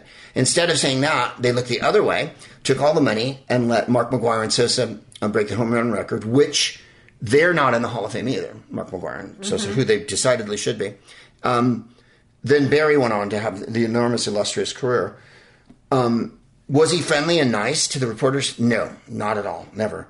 Isn't that the overriding reason why he's not in the Hall of Fame? Well, let me put it this way. If a white guy is nasty and snotty and spits at you and stuff, he's willful and colorful and brash, all those things, bad boy. Big personality. Yeah, oh, God, huge. I can't contain him. And if you're not a white guy, and you are, most of the writers are white guys, and you act indifferent and perhaps arch and snotty, you're perceived quite differently. And yeah, that carries over. And also, the morality of him cheating, when you look at the vast panoply of crimes that are committed by so many Hall of Famers, as Bill James did point out quite rightly, there's a lot of great baseball superstars who are beautiful people. Henry Aaron, for instance, Willie Mays. We've met many of them. Oh, my goodness. Dave Stewart, like, just lovely, lovely people. Mm-hmm. Dave Stewart's not in the Hall of Fame. No, there you again. Just crazy. To win for 20 games in a row, 4 years in a row, to be one of the best pitchers in the American League next to Roger Clemens, mm-hmm. To go to the World Series with several different teams, to be absolutely, literally unbeatable in the Division Series. Mm-hmm. He is 8-0, career in the Division, unbeatable, and still not going to the Hall. Which brings me to the Negro League Museum and the Negro League Hall of Fame. Obviously, I feel like Barry should have gone in, and I think that the reasons they made themselves irrelevant is you can't moralize about that steroids are bad. We know steroids are bad. We have to look at all the conditions. If you want to argue about personal traits and awful things like that, I think we can absolutely bring that into the argument. I think, though, as an institution, they're supposed to preserve history, and the history of the game includes, for better or worse, racists, drunks, wife beaters, cheaters, gamblers, and bad actors. And it also includes Stan Musial and bloody, Tony Gwynn. And, there's mm-hmm. a lot of really groovy people who do love their mother. And Lee Arthur Smith, who finally went in the Hall of Fame. He saved over 400 games and he didn't go right in. You tell me what's going on. Anyway, that's my point. And hopefully we'll see. We're going to do the Negro Leagues Hall of Game this year. Hopefully that's coming up in July. We've talked about it. I'm not going to guarantee anything. And we'll see some more people honored that really deserve it. Like the last time we went, Dave Parker, Fred McGriff, Eric Davis. It was so wonderful. To see them get... I'm forgetting one. Sharon Robinson was there. Mm-hmm. But was there another ball player? In any case, they're all... Dave Parker, how could he not be, one of the all-time greats? Wasn't it Eric Davis? Eric Davis, I mentioned, who's from here in Los Angeles, and is, not only was he a superb ball player, who I got to see quite a lot, he's an enormously beautiful human being. He's really mm-hmm. Caring and sharing, and all of them are charitable. All of them really give back to the community and are awesome. So the thing that is also just... stunning in their absence in the Hall of Fame is how much they care about the game. I don't think anyone tried to be more exciting than Barry Bonds. Two things. When he was at his top, and his father was still alive, Bobby, who was also a hero, they were interviewing him before season one year, like early 2000s, late 1990s. And they said, do you need to get in shape during spring training? Which is March into April. And he said, no, I'm already in shape when I show up at spring training because I've spent the entire off-season working out every day. As you do. And he said further, which, by the way, nobody used to do. Of course, Lots of players do it now, but he trained like Jerry Rice trains, like really trained. And he said, I don't even pick up a bat for the first 2 weeks of the month before I get to spring training. You get to spring training. I don't pick up a bat. And the writer said, what do you do? And he said, I put my glove on and stand at the plate and have my father throw me strikes. Wow. And he goes, that's a curveball up and in. That's a fastball down and away. And he says, and thereby playing a batter as a defensive position with my glove in my hand. As you recall, he was left-handed, so he wore his glove on his right hand. He could figure out where the ball was going for 2 weeks. That's all he did. Just every day, all day, have his father throw pitches to him. And then he said, then I pick up a bat, and I got a much better idea of the strike zone. And as you know, he walked 1 billion times and didn't strike out very much. And used to hit home runs on balls that were basically foul balls that people would hit foul.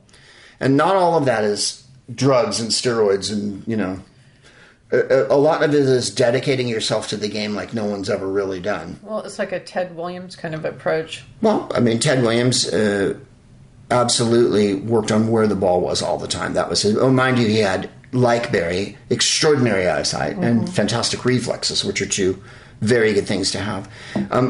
Anyway, let's move on. And the other player, thank you, Jennifer, was Fred McGriff, the crime dog. And ever so briefly, and not to beat it into the ground... we were talking about philosophies of hitting and all that jazz. I asked Fred McGriff, who had 490-something homers, what were you thinking when you went up to the plate? What were you looking for? And he looked at me and he went, I'm looking dead red every pitch, which means I want a fastball over the plate low that I can drill for a home run. And I went, well, aren't you care about like if it's outside or inside and trying to pull it or, you know, go to the other field? And he went, you have 1.5 seconds to decide because that's when the ball gets there.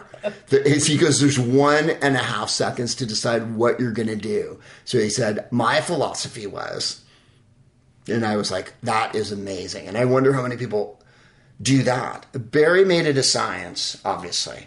Some people do. But Fred McGriff had 492 home runs or whatever in the big leagues. Yeah, but like he wasn't thinking about every aspect of that. Of course he was. But I just thought that was it made me laugh because you hear writers really like to go on about how batters should be patient and do this and do that. And you think, really, you put it on the line like that, 1.5 seconds. And by the way, it's whizzing. And you can hear it because it's throwing real hard. And when it hits the mid, it makes that noise that you can hear in the stands. And the pitchers are expert. No one gets to be in the big leagues unless they can really dazzle you with some shit.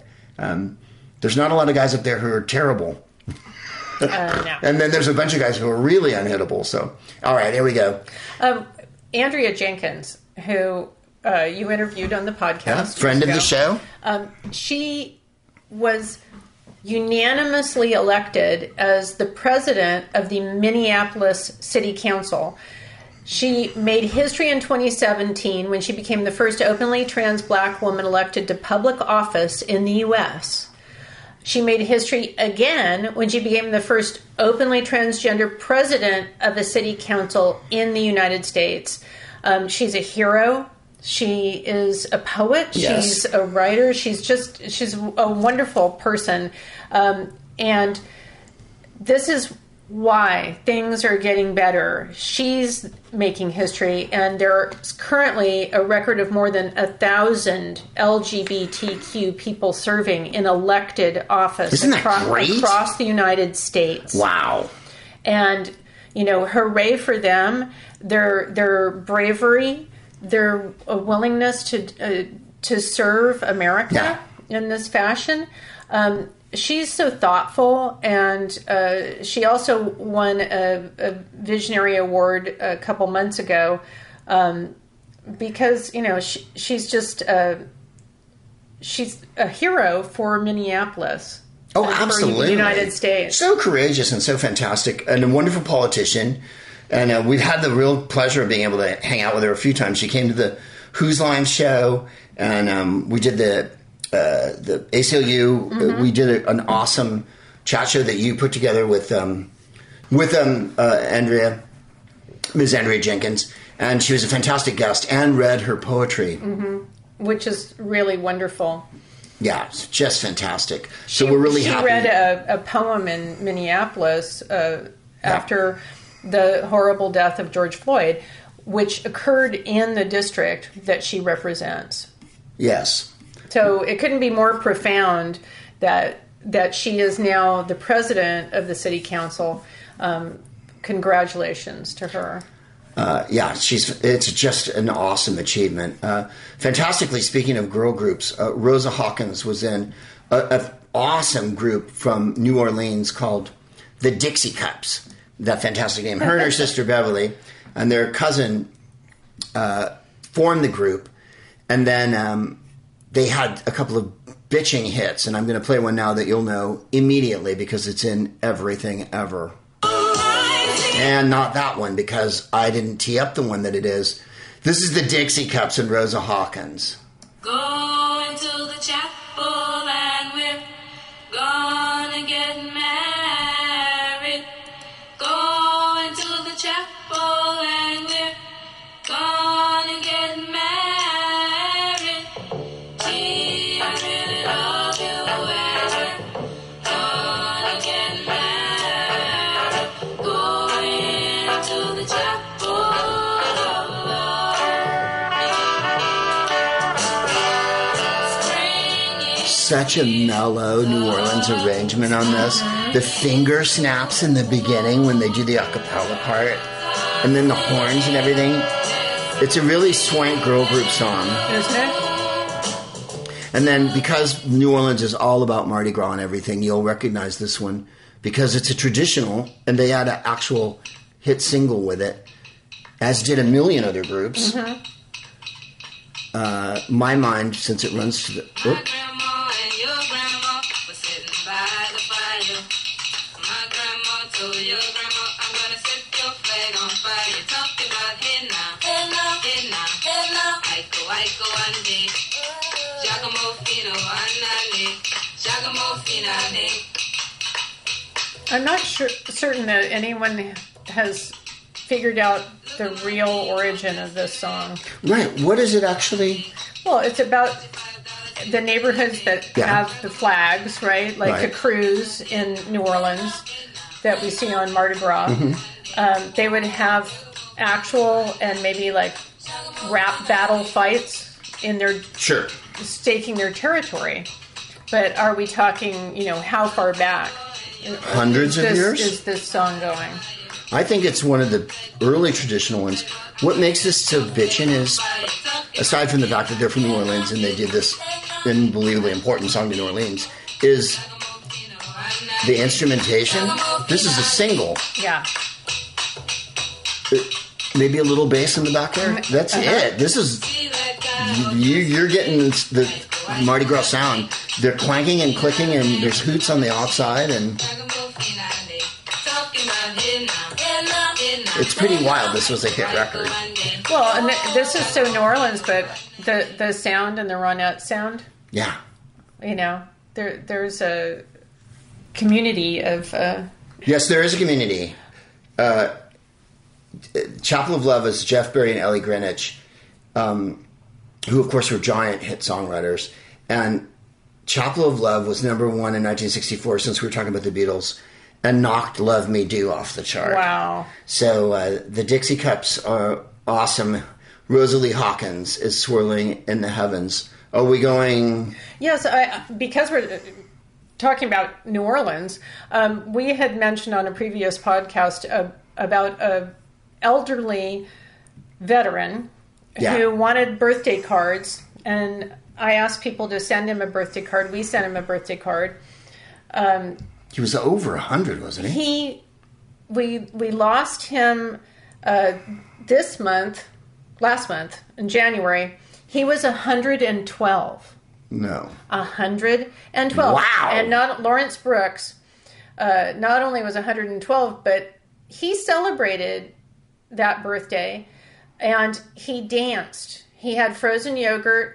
People came by. They diverted one of the Mardi Gras cruise? Yeah, to pass by his house. Wow. According to this a bit in the New Orleans Picayune, he even danced a few steps on his porch at his socially distanced birthday party. It looks like people are singing to him in that picture. Right? There is a trio that's singing to him. Fantastic. He received more than 21,000 cards. Wow. For his birthday. The governor called him, and didn't Biden call him? Biden spoke to him last year, and our vice president wished him well this year, and then he passed away at the beginning of January. He was given the Asiatic Pacific Campaign Medal, a Good Conduct Medal, Meritorious Service Medal, Presidential Unit Citation, and World War II Victory Medal. 112. Yeah, he served in the Pacific. And his nickname was Honey. Really? And Honey Brooks? A jazz procession will follow the services. We were saying it's only yesterday.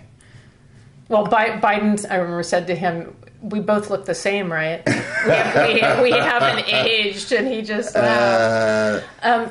And the LA Times is doing a lovely thing with running obituaries of the people lives that we lost in California to COVID. And one of them was Theodore Lumpkin, who was 100 years old. Goodness. Another veteran, he was a member of the Tuskegee Airmen, and his eyesight wasn't so good at the time to become a pilot, so he was an intelligence officer during his overseas combat tour in Italy. Wow. He earned his bachelor's and master's from USC while he was in the military. He was a lieutenant colonel. And so, complete underachiever. Right. He lived in Los Angeles. He became a social worker. He gave talks about, inspiring people to do what they might be able to do mm-hmm. for their community, and tried to be an inspiration to others always. He described it as your own Tuskegee experience. He received an invitation from Obama's White House, President Obama's mm-hmm. White House, to go to the inauguration. And he was part of the Tuskegee Airmen who received the Congressional Gold Medal when Obama was in office. The thing that I couldn't believe about this particular story was before he got COVID, he was able to live life on his own terms. He enjoyed taking drives down Pacific Coast Highway and had recently purchased a new white Kia Sport. Driving down the PCH in my Kia Sport? Now, remember... Right? Bumping... So this is when he's 100. Uh-huh. Remember that he... By the way, I'm not allowed to drive. He wasn't able to become a pilot right, because of his eyesight in what year? The 40s? 1942, yeah. And this says he'd occasionally call in a takeout order at the Hilltop Coffee and Kitchen in Inglewood for a breakfast sandwich, and he had learned how to use Zoom for conference and board meetings. Wow. I want to know, like you knew, was there a vision test at any point, or are you still... We're driving the Kia Sport. The PCH, by the way, you guys, is a little harrowing. It's a beautiful road, but oh my goodness. No, it's pretty wild. People go 100 miles an hour in both directions right next to the sea, and it's... That's awesome. What a beautiful long life. And as his relative said, he won in the game of life. I like there's a third person. Oh, I'm sorry. No, go ahead. That I wanted to share the story about. And now I'm going to have to find it. Here it is. Another Tuskegee. Yep. Charles McGee. And he, remember, we were watching the vice president phoned him last month. He turned 102. Oh my goodness. He was retired, and this is amazing, Air Force Brigadier General. Wow. Who flew combat missions in 3 wars and broke racial barriers as a Tuskegee Airman, serving in an all-black unit during World War II, helping inspire the next generation of aviators with his fortitude and courage. That's from the Washington Post eulogy. What I love, it says he was 102, the cause of death not yet known. Mm-hmm. Wouldn't be age. He was also in Vietnam and Korea. Yeah, the cause of death not known, lived to 102. Defense Secretary Lloyd Austin, Vice President Harris both called him an American hero. One of the last surviving Tuskegee Airmen who... overcame oppression to fly World War II combat missions at a time when the armed forces were still segregated. He said, once we proved that we could fly, they said we didn't have the guts to fight in combat, but our record speaks for itself. Mm-hmm. The Tuskegee Airmen were credited with destroying more than 250 enemy aircraft, including a German fighter that General McGee shot down while escorting B-17s over Czechoslovakia. Oh, my God. He had a 30-year career in the Army Air Forces and its successor, the Air Force. He logged 6,300 flying hours and a remarkable 409 combat missions. Bombing and strafing missions in the Korean War, piloted a reconnaissance plane based near Saigon during the Vietnam War, going on at least 100 combat missions in both conflicts. He said, folks say, you're a hero. I don't see it like that. I just say life's been a blessing. Oh, my goodness. The thing that was amazing, too, is...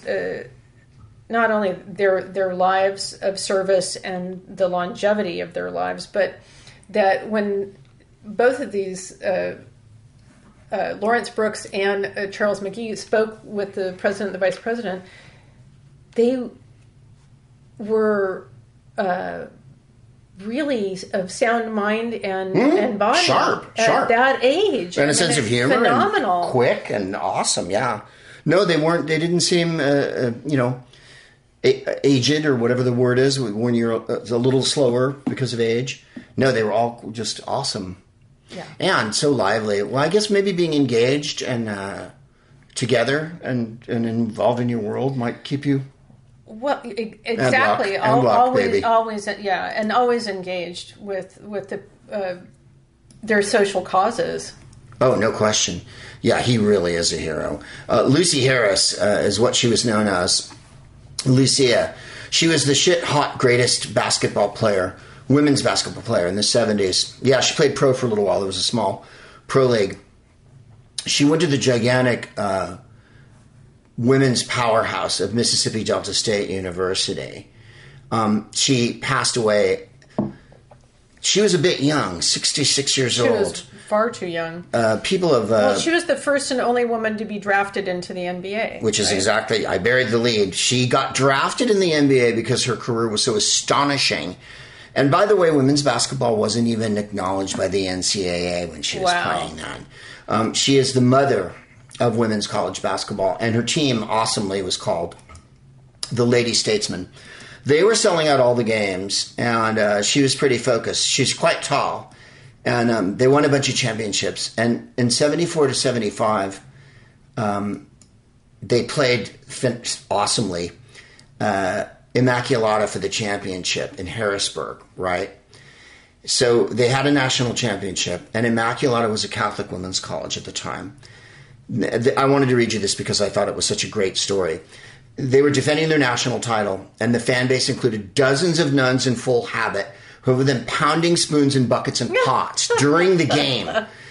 Harris, our Lucy, 32 points, 16 rebounds. They won 90-81 in that game. And Delta State, the Lady Statesman, went 28-0 that season. With her lifetime av was 25 points a game. There's a documentary coming out about her. Is it already out? She's someone that, I don't think so. She's someone that Pat Summitt was on the Olympic team with her. And it was the first women's Olympic team to go play basketball, right? And you know Pat Summitt is the legendary women's basketball coach. She was Pat Head then. She scored the first basket, Lucy Harris, in Olympic history, and they won the silver that year. And Summitt said she was like Shaquille O'Neal, a dominant center, so strong and physical, great hands. And she got drafted into the NBA, and she didn't show up to do it. Well, a couple years before, the Warriors had drafted a woman as kind of a publicity type thing. Right. And... but she was officially drafted by the NBA team, and she thought that it might have been a publicity stunt. So she played with Houston in the pro leagues, and then, of course, coached at Texas Southern and taught and coached in Mississippi, and is an immortal. She's in the Basketball Hall of Fame. She's one of the great women basketball players. Had she been... Here it is. Oh, there it is. What's it called? The Queen of Basketball with the documentary short film. Shaquille O'Neal. Right. Shaquille made the picture. What I was going to say was when she swirled off, all of the giant basketball superstars weighed in on her. Everyone knew about Louisa Harris because she was so amazing. Had she been one, had they let women play in the biggies, she would be more famous. And also, had there been a giant, flourishing women's professional league like there is now, she would have been dominant in that as well. And there's no question of that. Anyway, she's a brilliant, brilliant person and a wonderful athlete. She's swirling off into the heavens. And again, like you were talking about people breaking ground and how Andre Leontali... people say it, but it's true. Because America is divided up that way and the 20th century breaks down that way, everyone gets called Jackie Robinson, even though there were a million Jackie Robinsons before there was Jackie Robinson. Mind you, there was a million Buddhas before the Buddha. So, but it's true.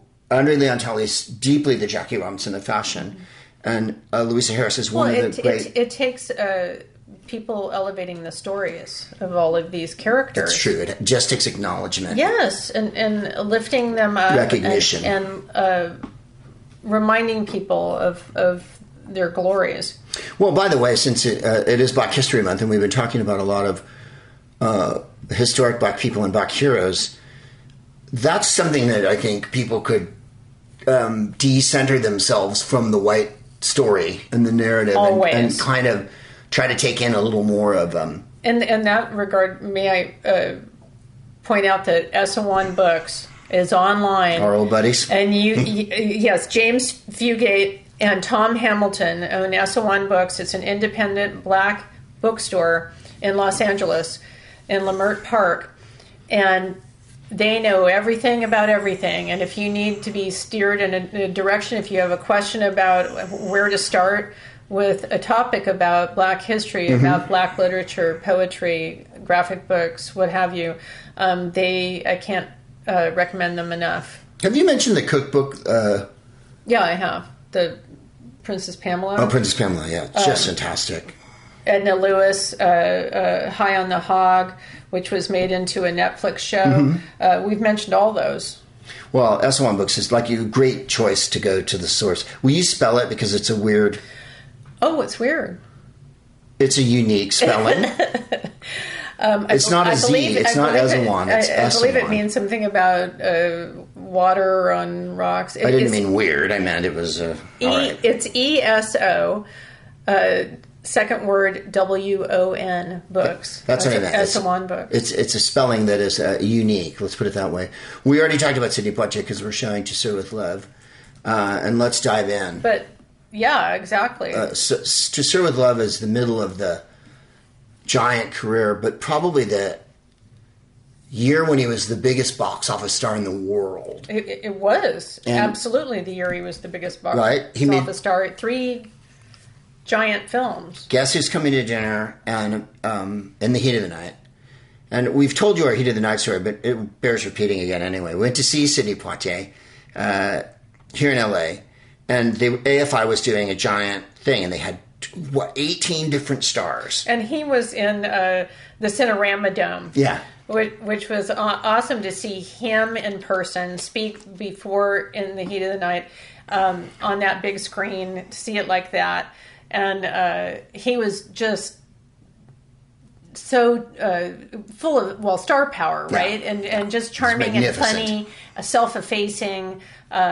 He was everything that you thought that he might be. Then the next night we ran into Haskell Wexler. Yeah, we were at the TCM Film Festival. We got in a room with Haskell Wexler and Albert Mazel. And Haskell Wexler was the cinematographer in Hit of the Night. And we literally had seen Sidney Poitier and the movie the night before. And there's Haskell Wexler. We're introduced to them. And Albert Mazel we'd met before, so we were friendly with him. And I said to Haskell Wexler, we saw Hit of the Night last night. And fantastically, because he was the cinematographer, he went, how did it look? And dead sexy. Tall, leather jacket, cowboy boots. He was great. In shades. Like, that's how he was dressed inside, guys. He's another legendary... Medium Cool? Did he direct Medium Cool? Hollywood character. Yeah he directed that. He actually helped design a lighting scheme for... In the Heat of the Night, mm-hmm. to illuminate Sidney Poitier, because it had never been done for a Black star, mm-hmm. in a Hollywood film. How about that? It's... What year are we talking about? 67. Yeah. Unbelievable. So, yeah, his effect on film and his effect on American cinema and worldwide cinema... And kind of society is... activism, absolutely. You can't really overestimate Sidney Poitier. Package. When he came to New York from the Bahamas, he wanted to get a gig in theater, and he was at the American Negro Theater. He read, and he couldn't read the script well. Mm-hmm. And there's an interview with him that you can find online... where he gets teary talking about he was a dishwasher, and an older, I think he said elderly Jewish waiter, right.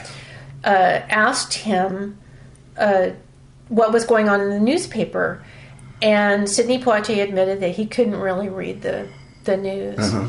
And the waiter, in a very ginger fashion, said, well, would you like me to go over the paper with you? Mm-hmm. He didn't say, like, can I teach you to read? Right. He and Sidney Poitier starts to tear up talking about it. Yeah. And he said every day the man would help him to read.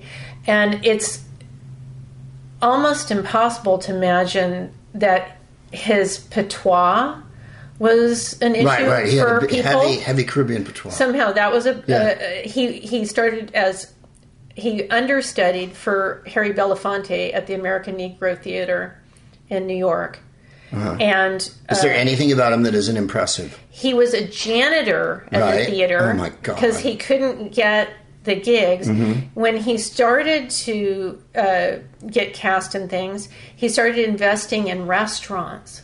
Wow. He was always afraid that he wasn't going to make it, and needed a backup plan. When he finally, he had been in a couple films as a doctor, by the way, in one of his first films, because he's Sidney Poitier.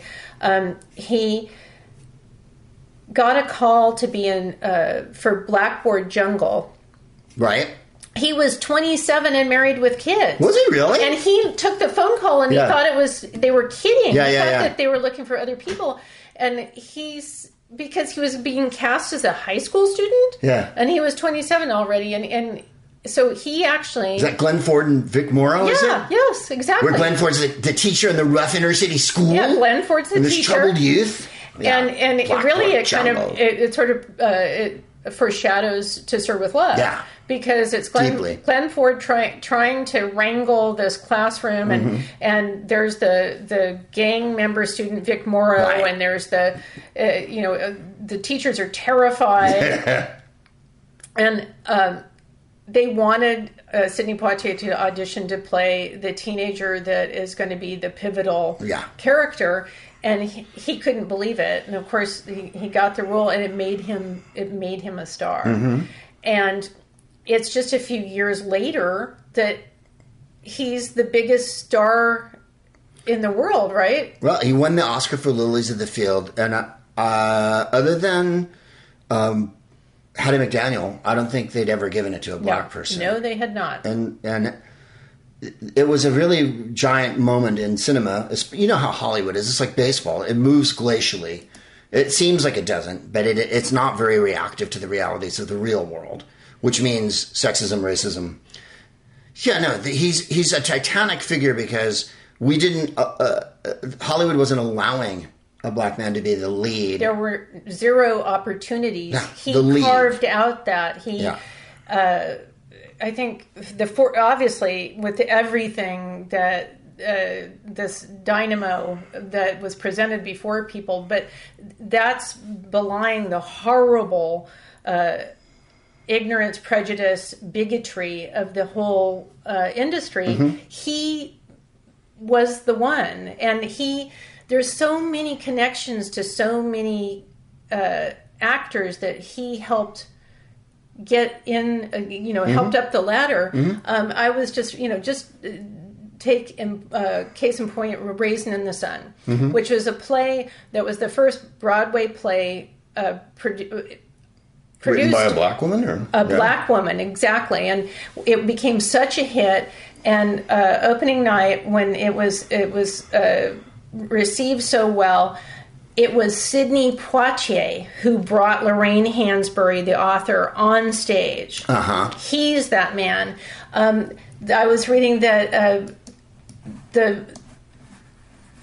No, he's astonishing. The characters that are in...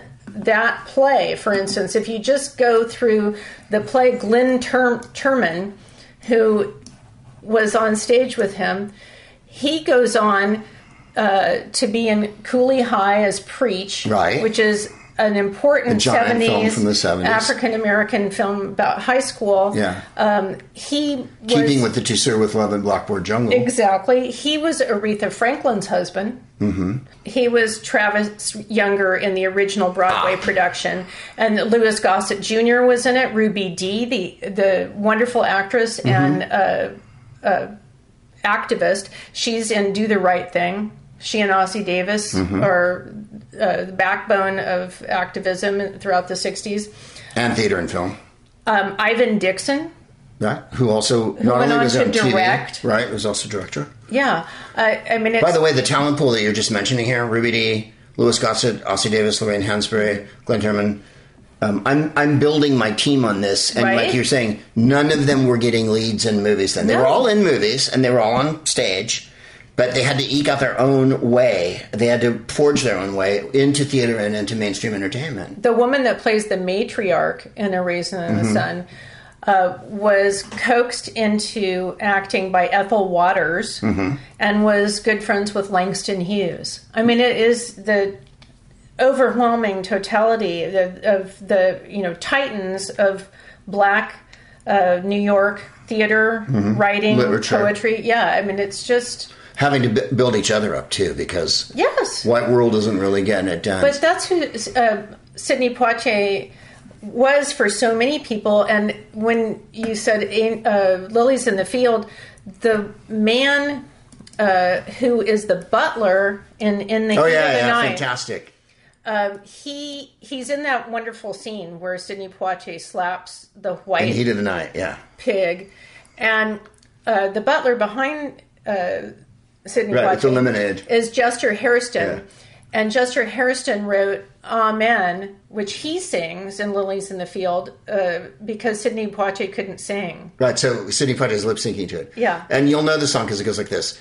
Amen, mm-hmm. amen, amen, amen, amen, in the morning, amen. That's the whole, yep. It's a beautiful spiritual. Chester Hairston was a composer, a songwriter, an actor. He traveled the world with choral groups mm-hmm. and almost always played butlers in film. And and so there you have it. Right, he played butlers, and he was a songwriter, a director, a choral director. Mm-hmm. There was no talent he didn't have. He went to Juilliard and he wrote hit songs and played butlers in movies. Yeah, yeah. So, well, that's the thing about Sidney Poitier. Not only did he carry him along with him in the giant wake, everyone subsequent to him, and I know this sounds funny to you guys because you live in this world, but I always say it about comedy and no one will believe me because people get cynical. Even when I started in the early 80s, there wasn't as many women and people of color that got to be stars. And not at all. There were no comedy headliners right. that weren't white guys. Go back 20 years before that, and there's nobody getting to do anything that's not a white guy. Basically, read the news, be a baseball, be a star, be a movie star, TV star. It's just so Sidney Poitier.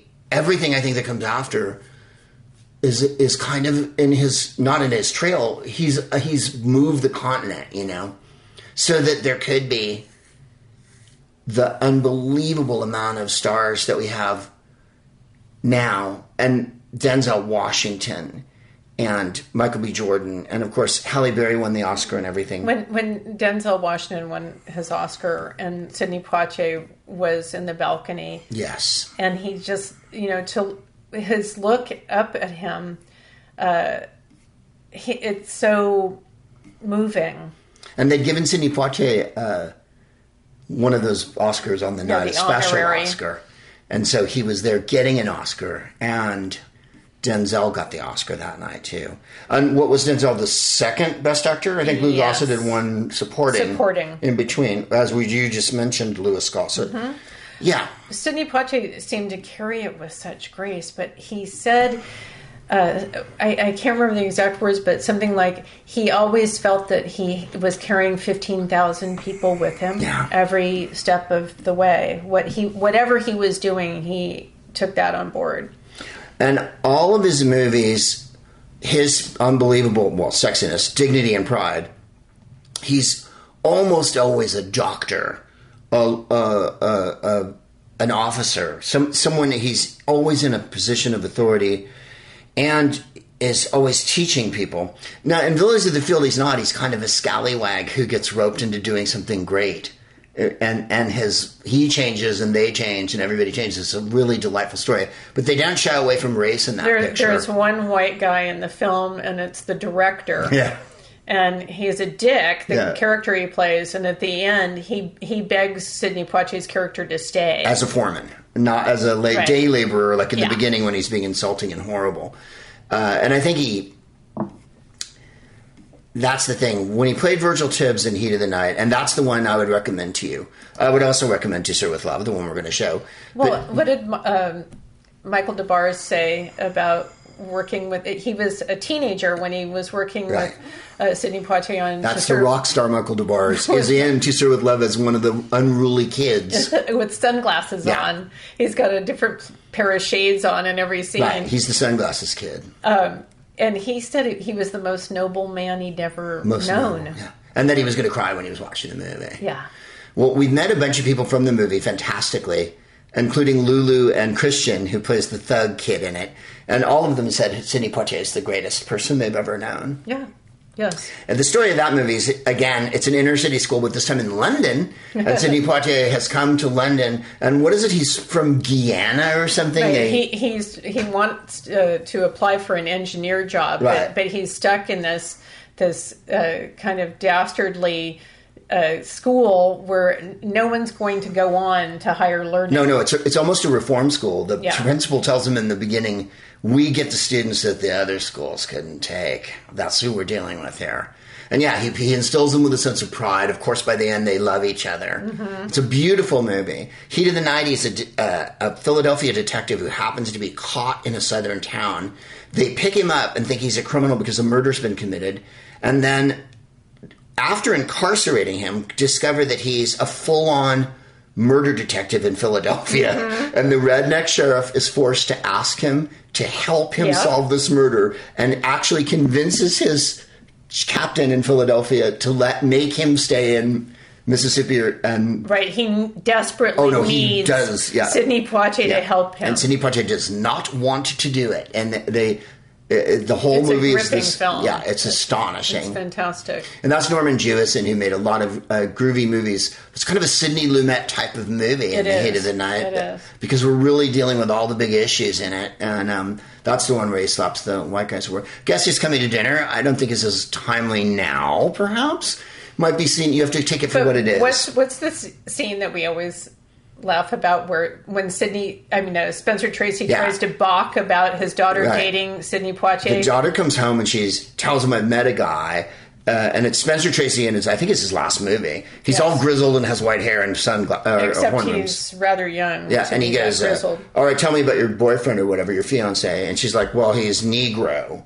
And Spencer Tracy's trying desperately not to be the redneck Irish guy, and gets on the phone to do some background checking on Sidney Poitier's character. Calls his office and goes, find out about this guy. And all you hear is the one-way conversation of his secretary reading him Sidney Poitier's resume. And he goes, he's deputy director of the World Health Organization. Okay, that's enough. He's deputy. He's gone to Harvard. He's got all these. He has degrees. Sidney Poitier in real life. I mean, we were talking about AFI. He... founded the AFI. He founded with Gregory Peck and others. With Gregory Peck and others. Yeah. He founded the AFI. Yeah. He went on to direct, produce, be a political activist his whole life. Yes. Presidential Medal of Freedom, special Oscar, his own Oscar. There's really nothing Sidney Poitier did. We're all living in his wake. And... Lilies of the Field, of course, the three movies from 1967. He made lots of other very interesting movies, like Paris Blues, For the Love of Ivy. There's Secular Peace. Mm-hmm. There's a lot of movies on that cover. What's the name of the one where he goes to London and he's a doctor? Oh, what is the name of that one? And he falls for an African dignitary's daughter. I'm looking it up. We're going to talk about it. He made that happen. He chose and really searched for those kind of those kind of characters, those kind of opportunities. Is he a diplomat in that? He's a doctor. He's a doctor. And that's from the early 70s, right? Yeah. He directed Buck and the Preacher, right? Yep. With Sidney Poitier. He directed Uptown Saturday Night. I mean, with Harry Belafonte. Yeah, Harry Belafonte. Mr. Tibbs, For the Love of Ivy. Guess who's coming to dinner? A Warm December? I think that's it, yes, where he's Dr. He's Dr. Matt Younger. A Warm December. It's a romance. December.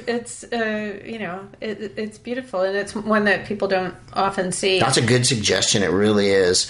They Call Me Mr. Tibbs, not as good as Heat of the Night. They were trying to go back. One of the things that's awesome about having social media was after he swirled on, reading about how many people in LA had chance encounters with him, and that he was just fabulous, that he was just hanging out and doing his chores. Like, he would just do, his rounds, his errands. We saw him at the supermarket. And we saw him at the supermarket. He was getting his own groceries. By himself in a windbreaker. By the way, this is, groundbreaking for Hollywood. Yeah. No assistant. Star does own errands. By the way, he came by himself to the AFI thing we saw him at, and left by himself, and said, "I'm going home because my wife's making a roast."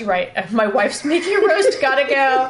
He also threw his script away and laughed. Yeah, he was like, "I don't need." He had a sheaf of papers that he was going to speak from, and after he started speaking, he realized he didn't need it and chucked it on the ground, and then laughed, and then carried on. Yeah, we saw him at the grocery store, and as I think you've said before, I gasped, and I could see a little noise. Yeah. I could see a little bit of a smile. He didn't turn, but he was like, "Yeah, still got it."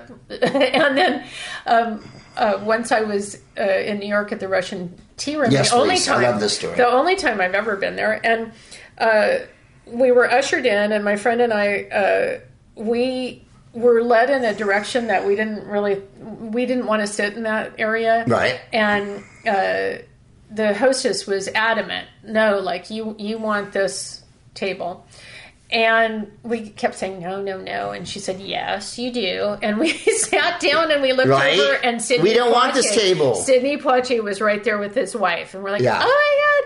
And he was, absolutely the legend in the room. Mm-hmm. Everyone was paying homage. He was hugging and kissing everyone. He was working the room. The woman who ran it. Yeah, yeah. He was working the room. We were like, you're kidding. This is how he is on a daily basis. And another friend also saw him at the Russian Tea Room. So obviously he frequented the Russian Tea Room. Fabulous. And I would like some blini. Right. Yeah, I remember every time he said anything, the entire room went quiet so that we could hear. Right, Sidney Poitier. He's that kind of movie star, though. He's like John Wayne, Robert Mitchum, John Paul Belmondo, Jackie Robinson. Right, all just rolled into one. Yeah. Like, he's just... Harry Belafonte. He's all of them rolled into one. Well, you've been the smartest cod in the world. I've been the smartest man in the world. Join us the 15th for To Sir With Love. Come and join us on the road with the Who's Live crew. My name's been Greg. And that's not the song I want to play. My name's Ben Greg. Mistakes are the... Yeah, I am going out with the Jennifer. We're going to get to everyone else we missed in the next episode. I want to wish you nothing but love. May every page that you turn be a satchel page. May every bell that rings for you be a cool papa bell. And if you have to buy bonds, make sure they're Barry bonds. Jennifer, by the way, has been the smartest woman in the world. And we bid you sweet adieu. And yes, we'll talk about the Negro Leaguers getting into the Hall of Fame on the next episode. I haven't forgotten, my darlings. This is Little Lulu.